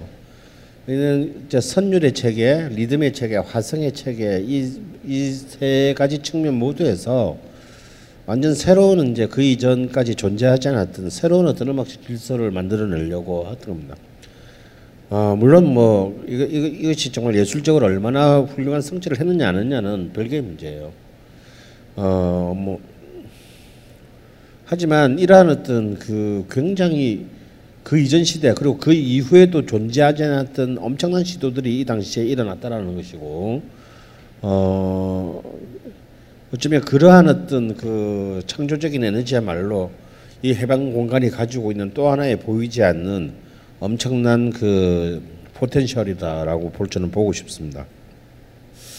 아 사실은 이런 혁명적인 순간에 가장 그 어, 가장 완벽한 대중적인 어떤 그런 그 선전선동의 도구는 역시 영화죠 영화. 근데 그 영화는 어 저도 뭐 옛날에 이제 뭐 독립 영화들을 해봐서 알기 때문에 이게 이게 노래가 있잖아요. 노래가 힘이 아무리 세다 해도 노래에 약점이 있어요. 노래는 우르르 모여서 부르고 돌았으면 까먹어 그 기운을. 근데 이제 영화는 다릅니다. 이것은 서사 구조기 때문에 그래도 두 시간 정도 가까운 서사 구조기 때문에 굉장히 강력하게 그 사람의 사상적인 차원 우리가 노래 한 곡 듣고 사상이 바뀌기는 쉽지 않아.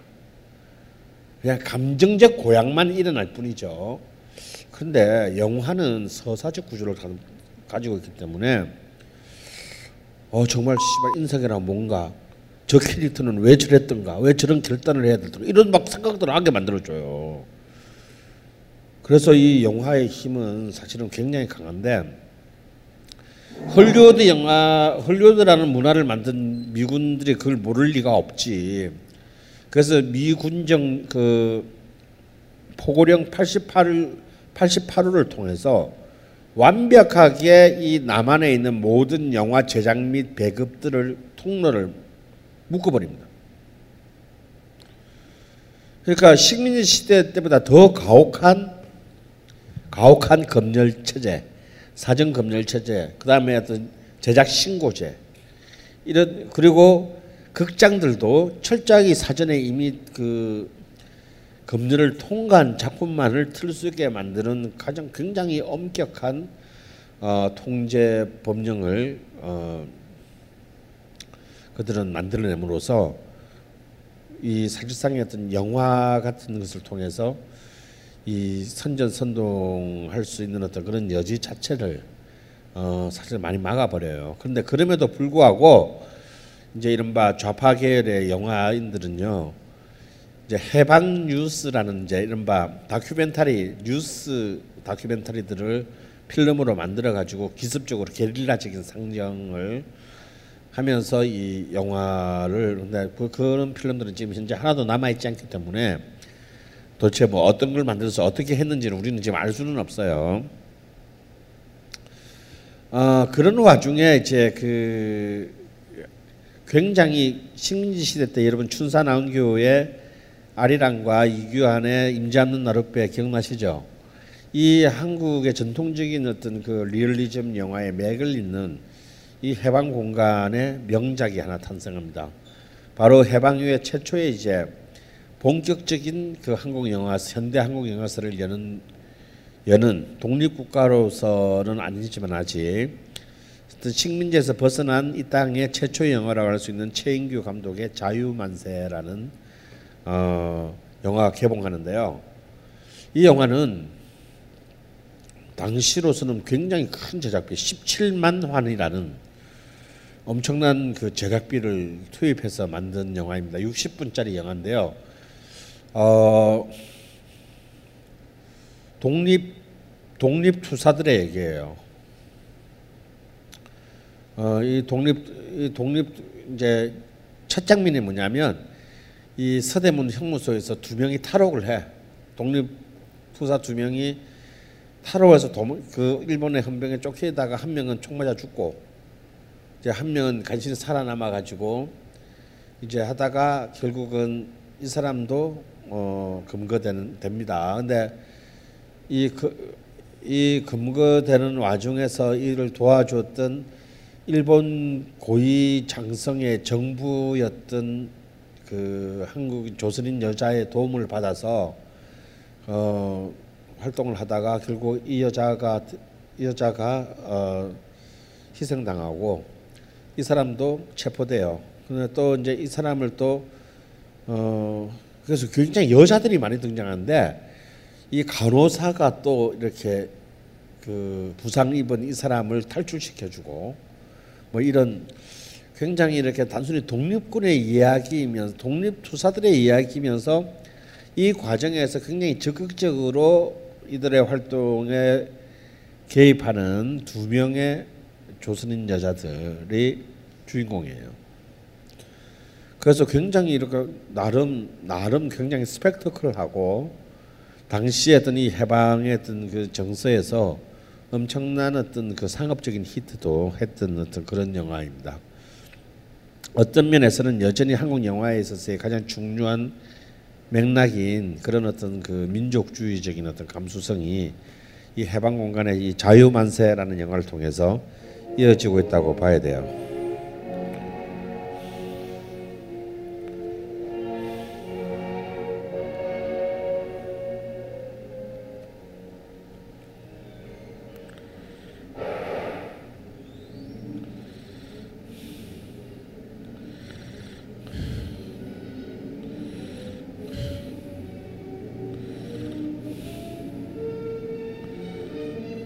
근데 음악은 완전히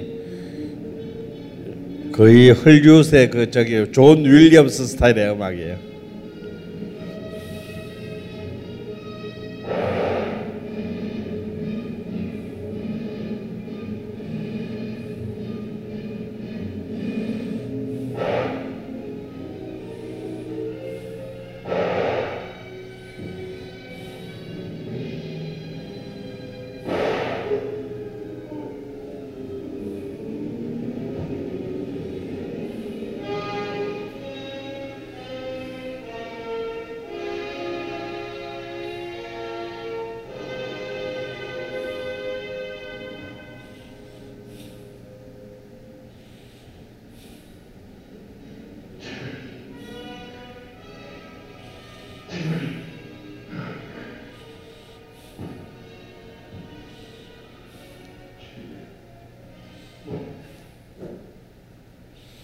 이게 이제 첫, 첫 시퀀스고요.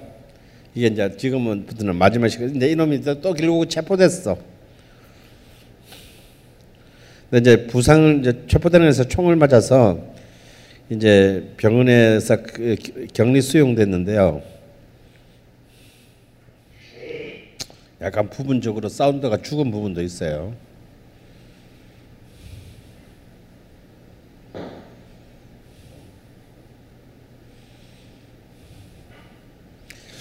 총 러닝 타임에서 한 10분 정도가 유실됐다고 합니다.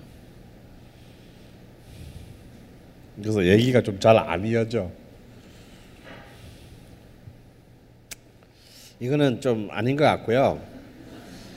본래 이렇게 그 남은 그 시나리오를 보면은 이런 것 같아요. 이렇게 해서 도망쳐 이제 드디어 탈출해 두 번째 마지막 탈출이죠. 이 여성 간호사 간호사의 도움으로 탈출하는 독립군이 이제 막막 도망가서 드디어 이제 딱 거리로 드- 들어갔는데 해방이 된 거야. 그래서 이 해방 조선의 서울 거리를 이렇게 팍 보는 걸로 이 공간이 확 열리면서 끝난다 뭐 이런데 그 부분 필름은 유실이 돼서 볼 수가 없습니다.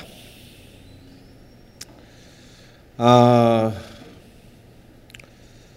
제가 아까 말했듯이 이제 이 46년의 2월 달에 이른바 그 좌익 계열의 예술가들은 전국 문화단체 총연맹 약친 문련이라고 부르는 쪽으로 집계를 하고 우익 쪽은 이제 전국 문화단체 총연합회 문총이라고 불리는 이제 이런 것으로 각각 46년, 47년에 어, 만들어져요.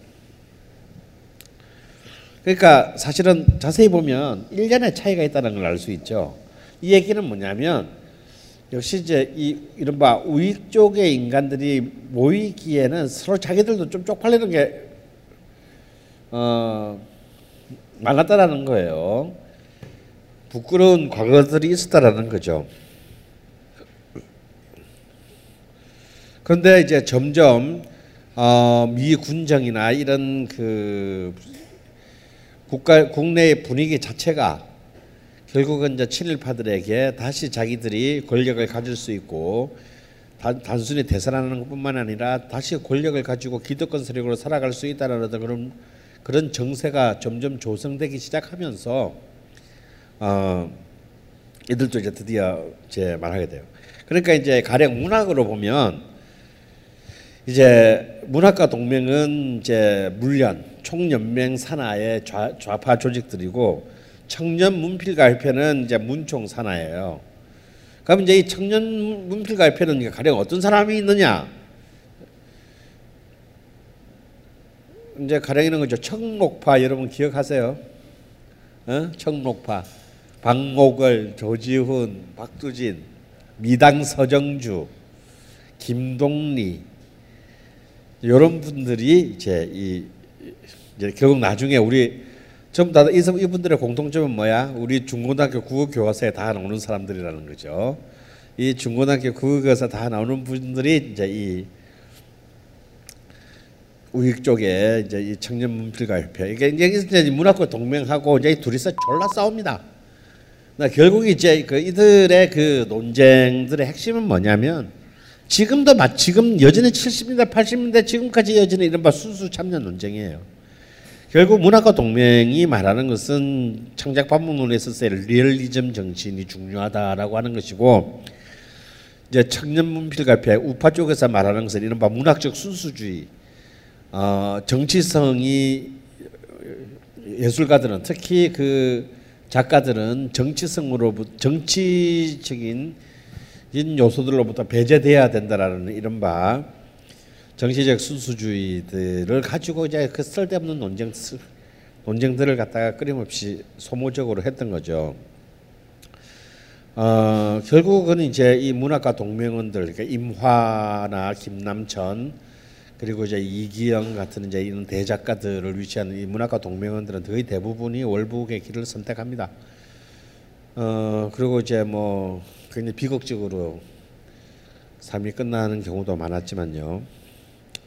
그리고 이제 이, 이 문총 산하의 이 모든 그 집단들 이렇게 이 청년문학가협회나 이런 사람들은 이제 결국 그 이후에 48년 이후에 대한민국의 모든 문화예술 권력들을 어, 장악하게 돼요.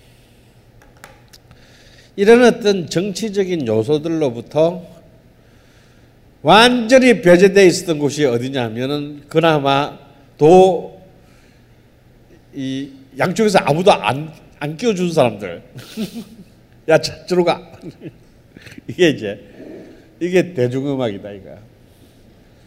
얘들은 우익들도 싫어하고 좌익들도 싫었어요. 그래서 대중음악은 자신들만의 길을 걸어갈 수밖에 없게 됩니다. 우익들이야 뭐 어차피 자기들이 이제 이른바 뭐 유학 갔다 온 엘리트주의자들이니까 그렇다 치고 좌익들은 왜 이제 이 대중음악 쪽을 왜냐면 좌익에 좌익에 있어서 대중성이라는 게 중요하잖아요. 근데 이 당시에 이제 이 좌익들 좌파 세력들은 이 대중음악을 받아들이기 다른 장르랑 달리 받아들이기가 어려웠던 것이 대중음악은 뭐예요? 앵카 뽕짝이라는 일본의 어떤 음악의 그 다시 말해서 식민지가 청산이 안 된 너무 노골적인 분야였던 셈이죠. 그렇기 때문에 이 대중화 부분을 쉽게 자기의 연대와 동맹의 파트너로 잡을 수가 없었던 겁니다. 그 대중음악 쪽에서는 아니 뭔 소리냐? 우리가 비록 이것이 일본에서 온 것인지는 몰라도 우리가 이미 30년대부터 우리 대중들의 서민의 애환, 을 같이 하면서 우리의 서민 문화로 자리 잡았는데 우리 밥줄을 왜 끊어 놓으려고 그래? 이런 그 왜냐하면 대중음악거리 믿을 수 있는 것은 정치권도 아니고 그렇다고 예술 같은 예술 쪽의 이론가 집단들도 아니고 뭐예요? 오로지 대중들밖에는 대중들밖에는 자신들의 그 뭐랄까 배후가 없는 거잖아요. 그래서 이들은 철저히 이 이런 모든 일상이 정치적이었던 이 해방공연 시대에도 철저히 자신들만의 길을 가게 되는데요. 이때도 여전히 식민 시대를 지배했던 박시춘과 아까 우리 첫 시간에 소개했던 시작할 때 소개했던 이재호 같은 이런 위대한 트로트의 작곡가들이 여전히 지배를 하게 되는데 근데 이 시대는 좀 달라요. 식민 시대는 다른 모습을 보는데요. 자, 그러면 식민 시대를 통해서 가장 최고의 한국의 고가 마사오라고 불리면서까지 최고의 작곡가로 군림했던 박시춘의 해방 공간에 해방 공간에서 보여준 변신의 모습은 뭐냐? 여기에서 이제 새로운 신인 슈퍼스타가 탄생합니다. 식민 시대 때까지는 전혀 얼굴을 드러내지 않았던 아까 여러분 그 이재호랑 똑같은 1919년 동갑내기생인데요. 현인이라는 가수가 등장합니다. 근데 이 현인은 현인이나 이재호는요 전부 그 윤심덕과 홍당파가 나왔던 우연호 음악학원 그러니까 대중음악을 하는 사람들이긴 하지만 다 엘리트들이에요. 특히 현이는 현이는 이제 이 부산에서 식민 시대 때 부산에서 조, 조선업을 하던 손주집 아들이야. 그러니까 뭐 완전 금수저로 태어나가지고 일본 우에노 음악학원을 42년에 1942년에 졸업하는데 성악가로 성악가에서 졸업을 해요. 근데 이러다가 이게 지금 징용 끌려가게 생겼잖아. 그래서 징병 일본군에게 징병당해서 잽싸게 발라가지고 상해로 도피합니다.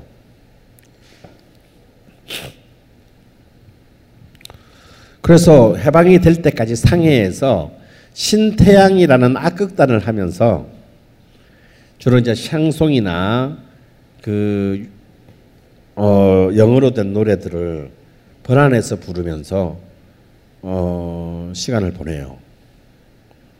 그러니까 우리가 식민 시대에서는 만날 수가 없었던 인물이겠죠. 그리고 해방이 되자마자 그는 돌아와서 박시춘과 손을 잡고 새로운 슈퍼스타가 되는데 처음에는 아 내가 그래도 성악가인데 뽕짝을 어떻게 불러 좀 빼다가 근데 이제 이 노래와 함께 그는 새로운 시대의 슈퍼스타로 등장하게 됩니다. 바로 여러분이 잘 아는 신라의 달밤인데요. 이 노래는 진짜 기기 묘묘한 구조를 갖고 있어요. 자, 요 시작 이 시작의 유명한 인트로는요. 볼레로예요, 볼레로. 이거는 뽕짝이 아니잖아. 응. 리듬은 볼레로고 음계는 약간 아라풍이에요.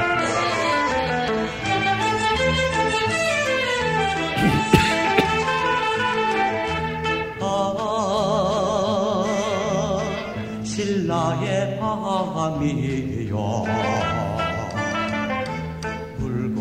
근데 여기서부터 반주는 앵커로 바뀌어요.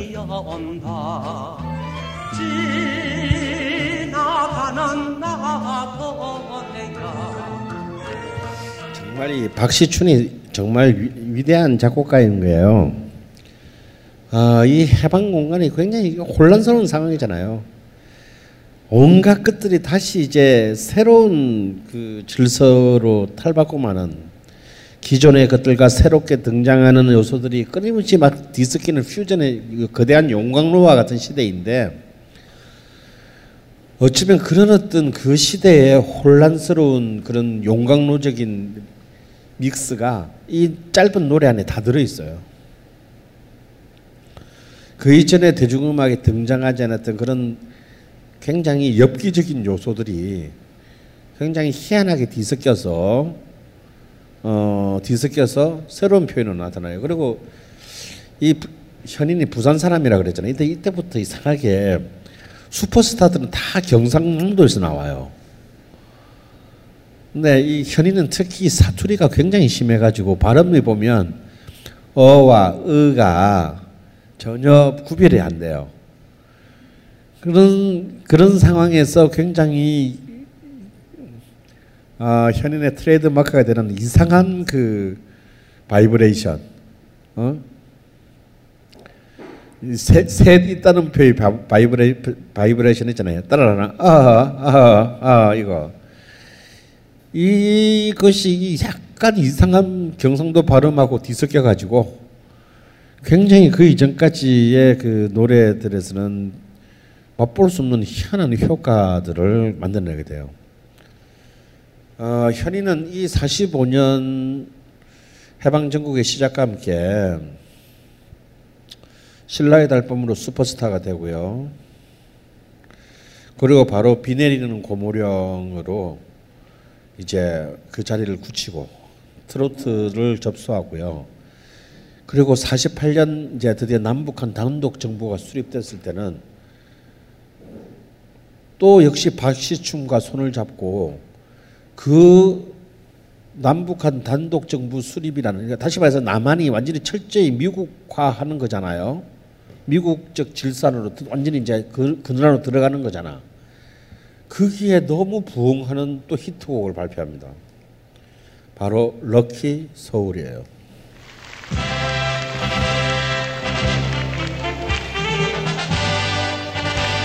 자 이제 이제 선율이요. 일본의 요나누키에서 벗어나서 서양의 오음계로 갔어요. 이제 서양의 음계로 갔어요.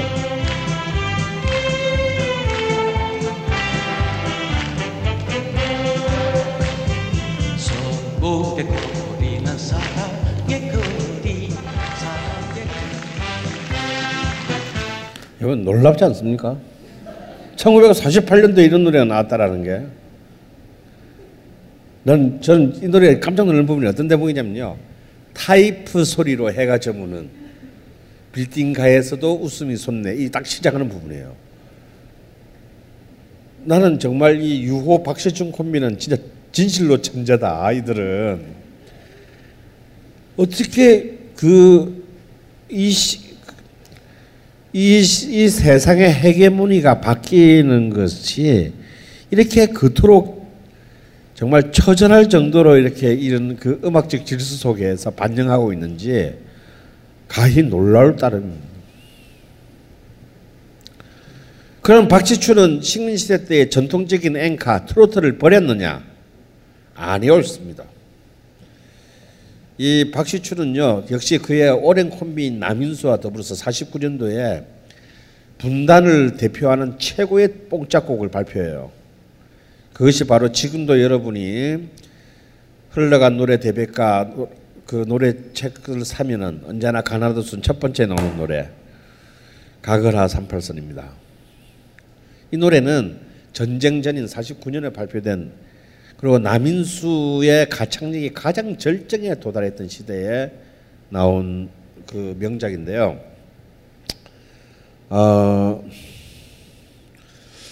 사실은 박시춘은 아까 여러분 그 지난 우리 시즌 1때 했던 목포의 눈물의 손목인이나 그리고 오늘 시작하면서 여러분들이 들었던 이재호나 이런 그러고 현인처럼 이런 유학파가 아니에요. 박시춘은 정말 이 사람 이 사람은 또 경남 진주 사람인데 굉장히 가난한 집에서 태어났습니다. 그래서 그 열한 열살때 추금기 파는 상회에서 알바 생활을 했는데 그러면서 이렇게 이, 이 앵카에 매료돼요. 근데 그 추금기 파는 아저씨 자기 그 자기가 알바하고 있는 가게 점원하고 있는 집 주인이 순천으로 가게를 옮겨. 근데 이 11살짜리가 가출을 해서 그 아저씨를 따라갑니다. 그, 그 축음기 소리 들으려고. 그래가지고 순천에서 오는 이제 수많은 순회 공연 악단에게 픽업, 이미 그래서 그런 거의 독학으로 트럼펫, 기타, 아코디언, 온갖 악기를 다 다루게 돼요. 그러면서 이제 나중에 33년도에 OK 레코드 회사에 그 이철 사장의 픽업이 돼 가지고 이제 이난영과 남인수의 노래를 주면서 이제 슈퍼스타로 슈퍼스타 작곡가로 등장하게 되는 완전히 입, 전형적인 대중음악사에서 등장하는 입지전적인 밑바닥 출신 작곡가예요. 그런데 결국 그가 최, 최후의 승리자가 된다는 점입니다. 이것, 이것이 대중음악사의 본질인 거죠. 역시 명, 문대를 나온 이적보다는 서울 북공고 야간 중퇴자인 서태재가 승리자가 되는 것이다. 어, 특히 이 49년도에 발표한 가거라 38선은요. 어, 작곡가로서의 그 박시춘의 정말 이미 노, 무르익은 완성도를 보여주는 작품이에요. 보통 이제 우리가 작곡을 한다는 것은 참 이제 보통 처음 시작할 때좀 뜸을 들이죠. 그죠? 그러면서 한번 다시 반복해서 분위기를 좀 더 올린 뒤에 그리고 이제 이른바 우리가 サビ라고 부르는 메인 테마를 터트리면서 이제 이 절정에 오르는 거잖아요. 그런데 이 노래는 처음 시작에 클라이맥스를 배치합니다. 처음 딱 시작할 때 메인 메인 선율을 바로 터뜨리고 시작해 버리는 거예요. 이거는 이제 작곡가가 이제 눈에 보이는 게 없을 때 세상이 동전짝만하게 보일 때 이럴 때 쓸수 있는 방법. 가령 베토벤의 5번 교향곡의 1악장 같은 거. 그 전에 하이든이나 모차르트, 베토벤의 1번, 2번, 4, 1번, 2번, 4번 교향곡을 들어보면요. 언제나 1악장 시작할 때는 서주 introduction 부분이 있어요. 뭔가 이렇게 뜸좀 들이고 뭐 이렇게 음 하면서 이제 분위기 잡는 게 끊고 난 뒤에 일주제가 나옵니다. 근데 우리 오버는 어떻습니까? 바로 시작하면서 빵빵빵빵 하면서 이제 바로 일주제를 폭탄 던지듯이 투척하듯이 던지면서 시작하잖아요. 이거는 이제 작곡가가 완전 물이 오른 거예요. 어, 이제 앞뒤 그냥 막 아, 각설하고 이런 거 없이 그냥 바로 듣는 이들의 가슴에 수리탄을 터뜨려 버리는 거죠. 음. 근데 가그라 38선이 대중음악에서는 이런 경우가 잘 없습니다. 대중음악에서는 근데 이 노래를 들어보시면은 이게 굉장히 희한한 구조로 만들어졌다는 걸 알 수 있게 돼요. 한번 들어볼까요?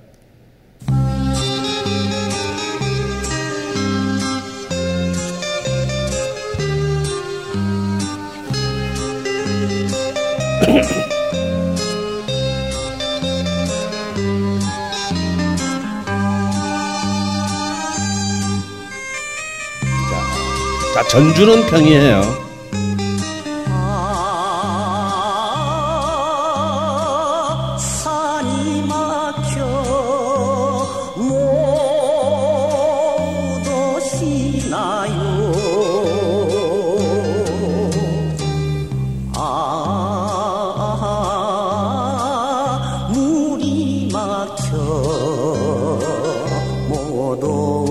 메인 테마가 이렇게 첫, 첫 번째 바로 제시돼요. 다 같은 고향 땅을 가고 오련만 바친다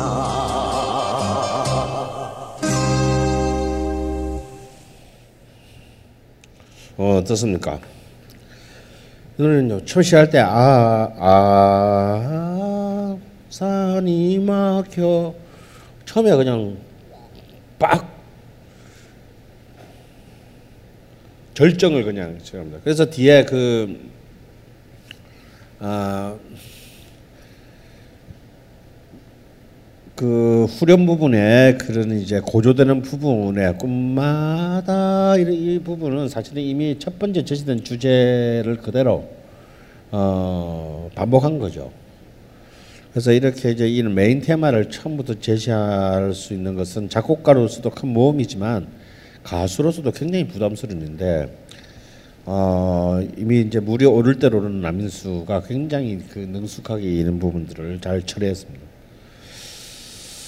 아, 결국 이제 우리는 이제 더 이상 그 가서는 안 되는 가장 중요한 역사적 현대사의 국민에 드디어 도달하게 됩니다. 바로 전쟁입니다. 우리는 그동안 전통주의적인 관점과 수정주의적인 관점을 통해서 뭐 남침이냐 북침이냐 뭐 짜구냐 뭐 아니다 뭐 전쟁은 이미 그 전부터 시작됐다 뭐 수많은 저 수정주의론에 이르기까지 뭐 이렇게 그 많은 감론을박이 있어 왔어요. 네, 하지만 지금 현재 이제 아직도 여전히 많은 부분들이 한국 전쟁의 그 기원에 대해서는 워낙 가려 있는 부분은 많습니다만 이제 소련 쪽에서도 인정하는 것은 뭐 남 50년 6월 25일 날 북한 인- 인민군이 남 남쪽을 향해 아, 개전을 한 것은 맞다. 그 맞는데 문제는 그게 아니고 사실은 이미 48년, 47년부터 38선에서는 끊임없는 국지전들이 있어 왔다라는 거예요. 여러분들은 우리가 모르는 게 있는데 47년 말부터 50년 5월까지 매일 평균 38선에서 3.7명의 남북한 사상자가 발생했습니다. 그 3년 동안 계속 교전을 우리는 하고 있었던 거예요. 그냥 그 교전이라는 게 그냥 뭐 멀리서 총 쏘는 게 아니라 실제로 사람들이 죽어나가는. 이것이 49년도에 오게 되면요. 이제 웅진 그 웅진반도 전쟁 같이 연대급 전쟁으로 거의 연대 단위의 교전이 일어납니다. 이 일이 왜 일어났냐? 바로 아까 말한 38선 때문에요. 38선은 지도상이나 끄이지 우리 현실에는 없는 선이란 말이에요. 근데 여러분 군대 갔으면 다 알지만 고지라는 개념이 있죠. 여러분 고지전이라는 영화 봤죠? 전투에서는 이제 지상전에는 고지라는 게 고지를 누가 확보냐 중요한데 38선이 지나가는 고지를 지나가는 바로 가장 인접한 고지를 누가 가지에 따라서 그 주변을 지배할 수 있게 됩니다. 자 그런데 이 고지가 38선보다 좀 더 위에 있어. 근데 능선은 밑에서 38선 이름에서도 시작해가지고 걸로 가. 그러면 이 38선 그 가운데 어디, 어디, 어디엔가를 통하긴 할 텐데 그 정확히 어딘지를 몰라. 그래서 슬그머니 이거 내가 차지하고 싶은 거죠. 그래서 이 문제는 왜, 왜 국지전은 발생할 수밖에 없었냐면요. 소련과 미군이 동시에 남북한을 철수하기로 했어요. 근데 47년 말에 소련군은 먼저 철수를 했어. 근데 미군이 철수가 좀 늦었어요. 왜 늦었냐? 이승만 때문이야. 그러면서 소련은 철수하면서 북한군에게 다 인계하고 갔기 때문에 38선의 경비 병력들이 이미 북한군으로 딱 다 채워졌다고. 다 자기 자리를 잡아버렸어요. 근데 미군이 늦게 출근하는 바람에 뒤늦게 38전선에 이제 새로 배치된 국방군이 딱 남한의 국방군이 딱 가는데 이미 북한 애들이 다 진을 치고 있어. 쉽게 말해서 선- 선점 당한 거야. 근데 아까도 말했지만 383이라는 게 큰 도로에 있으나 구분이 가능하지 산악이나 들판으로 가면 383이 어딘지를 모른단 말이죠. 그러니까 서로가 먼저 자리 차지하고 있는 놈이 임자인 거예요. 그러니까 남, 남, 남한의 국방군의 입장에서는 아, 씨발, 저 새끼들이 좀 내려왔는데? 야, 나가, 나가, 이 새끼들아. 그러다 보니까 처음에 말로 하다가 어느 총 한번 쐈겠지. 어, 쐈어, 씨발놈들이. 아, 그리고 이 전투를, 국지전을 사실은 당시에 남한 정부가 부추긴 요인들도 있어요. 왜냐하면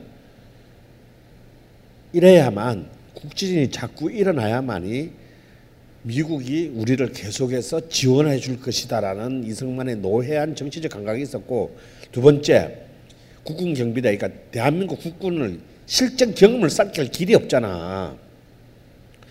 그래서 끊임없이 국지전을 사실상 많이 도발하는데 물론 북한도 도발을 하죠. 북한도 도발을 합니다. 왜냐하면 고지를 고지를 고지 때문이다 말이에요. 고지. 그러니까 사실 고지전은요.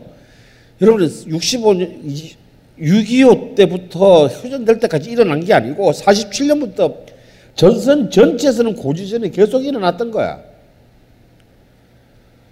오늘은 우리가 빼앗았다가 그 다음에 또 빼앗겼다가 그런데 이때까지 우리나라의 그 역사에서는 절대 우리가 먼저 도발하지 않았다라는 게 우리의 입장이에요. 어?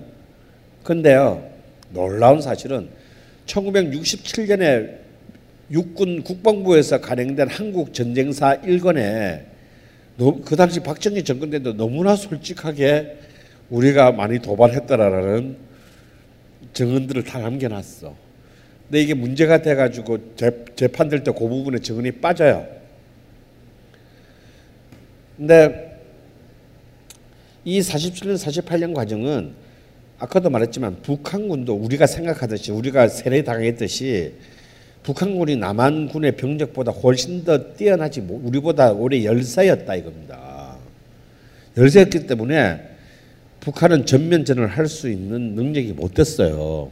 근데 드디어 여기서 이들의 새로운 어떤 이제 정치적 전략이 생겨났는데 바로 이게 바로 이게 스탈린의 스탈린이 북한한테 북한한테 그 내려준 일종의 교시입니다. 바로 도발받은 정의의 반공격전.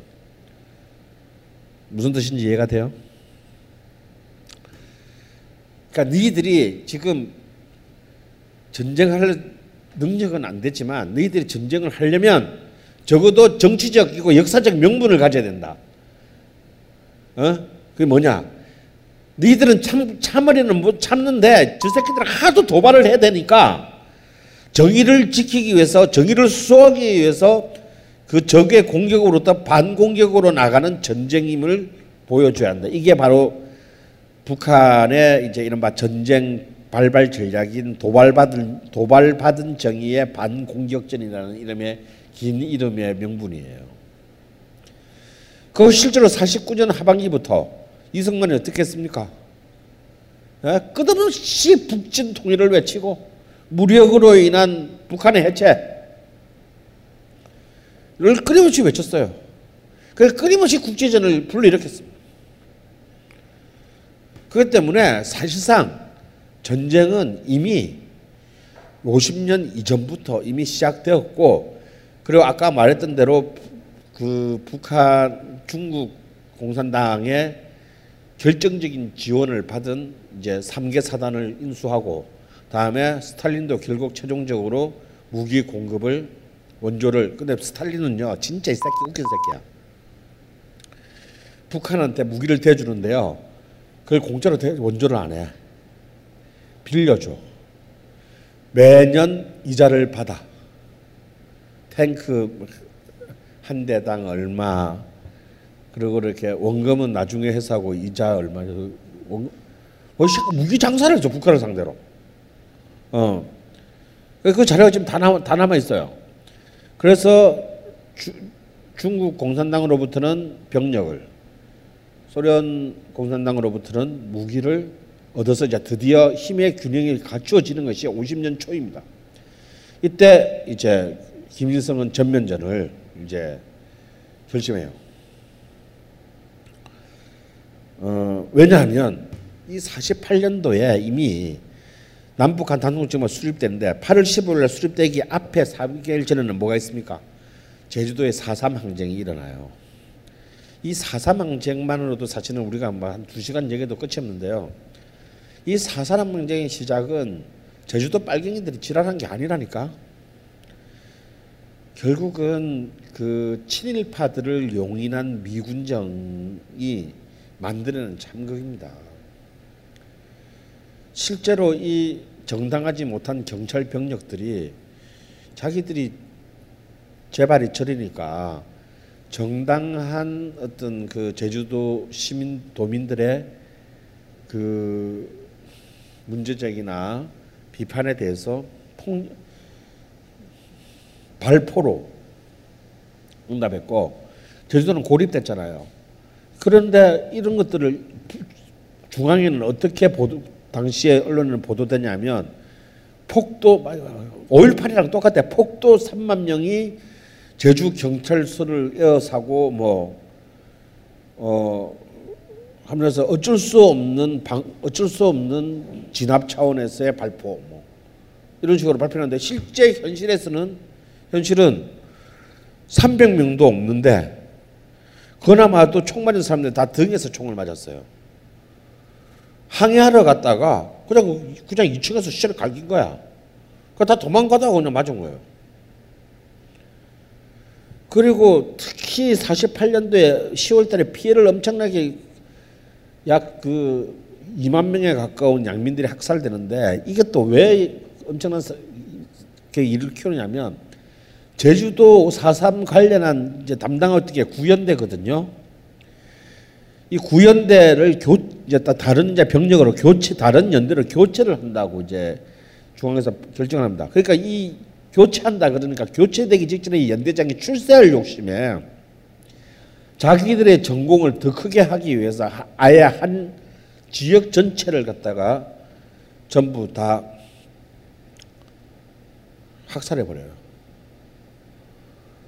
그래가지고 그때 뭐 기천 명이 그냥 일거야 그냥 아무것도 무장하지 않은 아무것도 아닌 그냥 마을 주민들을 그냥 다 모아놓고 다, 다 죽여버려. 그리고 자기 전공으로 만드는 이런 어이없는 일들이 일어나면서 이제 이, 이 사삼이 걷잡을 수 되고 이 사삼은 결국 뭘 부릅니까? 바로 그해 10월 달에 10월 19일 날 이른바 이때까지는 여순 반란 사건이라고 했는데 반란 사건이라는 말은 좀 이상하고요. 그냥 여수 순천 사건이라고 이제 지금 공식적으로는 역사에서는 말합니다. 왜냐하면 여수 순천에 주둔하고 있던 군이 반란을 일으킨 거지 여수 순천이 반란을 일으킨 건 아니거든. 그래서 여수 순천 사건이 10월 19, 11월 19 사건이었는데 이게 왜 사건이 나느냐면요. 이미 남한이 병력을 갖다가 군 병력을 이승만이 그냥 그 북진의 그 북진 통일의 욕심에 본래 본래 미국이 남한의 병력 적정 병력으로 삼았던 건 2만 4천 명이에요. 왜냐 군대 수가 많아지면 전쟁을 하거든. 그래서 미국은 딱 2만 4천 명 분의 무기와 그에 대한 지원만 하려고 그랬어요. 그런데 이승만이 이걸 갖다가 부풀리고 부풀려서 10만 명까지 늘려놓습니다. 그래서 이 사실 본래 2만 4천 명의 정규군 병력을 10만 명까지 늘리는 과정에서 사실상 많은 좌익들이 이때 이 군에 들어가. 그러니까 사실상 이 문제는 제대로 사상 검증을 군으로서의 만약 쥐가 우익이라면 우익으로서의 사상 검증을 하지도 않고 마구잡이로 군대를 모집하다 보니까 이 틈을 타서 좌익들이 바로 그 핵심으로 들어간 거죠. 왜냐하면 무기가 있으니까 여기는. 그래서 그 이창수라는 이른바 남노당계 남노당의 그, 공, 그 핵심 인물이 이 여수 순천에 주, 요새 순천에 주둔하고 있던 군 부대에서 쿠데타를 일으켜서 접근 접수를 하고 왜, 왜 이들이 왜 여기 있었냐? 바로 사상 제주도 토부를 하기 위해서 일로 내, 내려온 군대거든요. 그러니까 이래 가지고 비록 뭐 한 일주일 만에 진압은 됩니다만 여수와 순천이 일거에 그냥 아주 그냥 난리가 나죠. 해방이 됩니다. 순간적으로 이렇게 막 그 이 좌익 군대에서 여수와 순천이 전부 접수되고 인민재판이 일어나 가지고 이제 뭐 경찰이나 뭐 경찰이나 이제 막 이 그 이런 쪽 우익들 지주들 이런 사람들 다 다 죽여요. 그러니까 이미 48년도에 이미 내 이미 어마어마한 전쟁이 봄부터 가을까지 4.3과 10월 19일이라는 이 사건이 일어나는 거예요. 그리고 전선에서는 끊임없는 국제전이 일어나고 있고 이미 내부에서는 이런 끊임없는 사건이 일어나고 있는데 이게 전쟁이 아니고 뭡니까? 이 여수, 여수 순천의 10월 19 사건이 난 최고의 히트작이 하나 있죠. 바로 12월 달에 이승만이 바로 이때 악명 높은 국가보안법을 제정합니다. 이 국가 이때 이 48년 12월 달에 정해진 국가보안법이 지금 현재까지의 이 국가보안법의 핵심이다. 이거. 그래서 전쟁은 어, 사태를 사태를 낙관적으로 해석한 사실 한국 전쟁은 한마디로 저, 저, 저, 저보고 결론을 내려라 그런다면요 북한의 지도자인 김일성의 어리석은 전략적 판단 미스입니다. 어, 바로 이렇게 남한이 시끄러웠기 때문에 김일성 당시 이제 어, 수상이 전략적인 파, 그 미스를 한 것은 딱 두 가지예요. 하나는 남한이 저토록 내전으로 시끄러운데 우리가 내려가면 금세 자기들이 아군이라 생각했던 남한의 좌익 세력들이 세력들이 우리가 그렇게 크게 힘들지 않아도 스스로 전복시켜서 판을 정리할 것이다. 그래서 전쟁은 일주일 안에 끝난다. 라고 생각한 오판. 한국의 우익들을 조수로 본 거지 한마디로. 두 번째는 미국의 개입을 굉장히 안이하게 생각했다라는 거. 어, 미국이 움직이는 데는 일단 유엔의 안전보장 그 이사회를 통과해야 되고 이래야 되는데 그러려면 시간이 그렇죠. 자기는 일주일 안에 끝낼 건데 뭐 이미 게임은 끝나고 뭐 미국이 개입하면 뭐해 이미 승문 났는데 그 판단을 잘못했다는 거예요.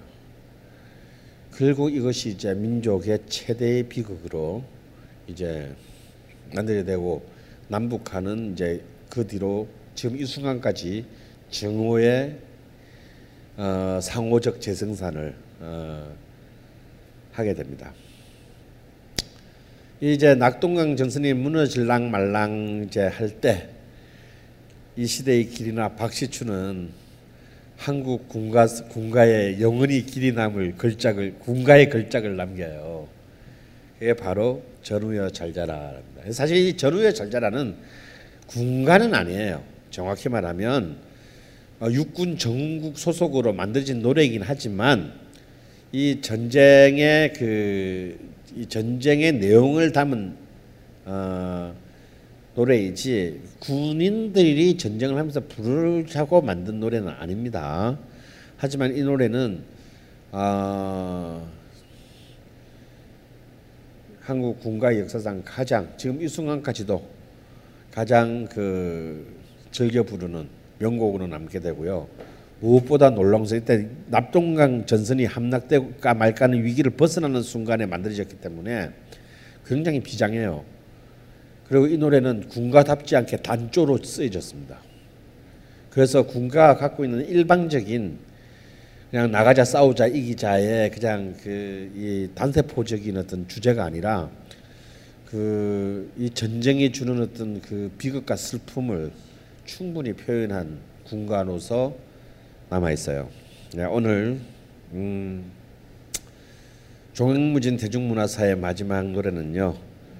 아, 박시춘이 유호 그의 영원한 콤비 작사가 유호가 쓰고 박시춘이 작곡했으며 박시춘의 페르소나인 현인이 부른 전우여 잘 자라를 들으면서 오늘 어, 이야기는 마치도록 하겠습니다. 감사합니다.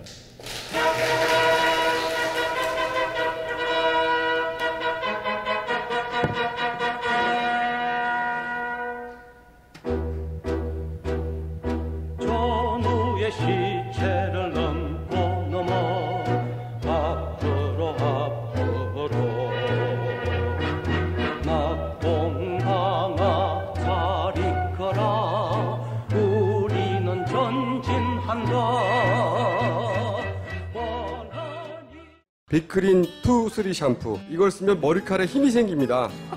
말도 안 되는. 제가 지난 시간에 머리카락이 힘이 생긴다고 그래가지고 말도 안 되는 소리라고. 그래서 광고 떨어질 줄 알았거든요. 근데 진짜로 힘이 생긴다는 걸 증명하기 위해서 광고를 연장하였다. 좋아! 그럼에도 많은 분들이 구매해 주셨습니다. 그리고 구매 후기를 통해 인정해 주셨습니다. 딴지마켓 재구매율 53%에 빛나는 빅그린 투쓰리 샴푸 23일 후 변화가 없으면 100% 환불해드리겠습니다. 지금 바로 딴지마켓에서 확인하세요.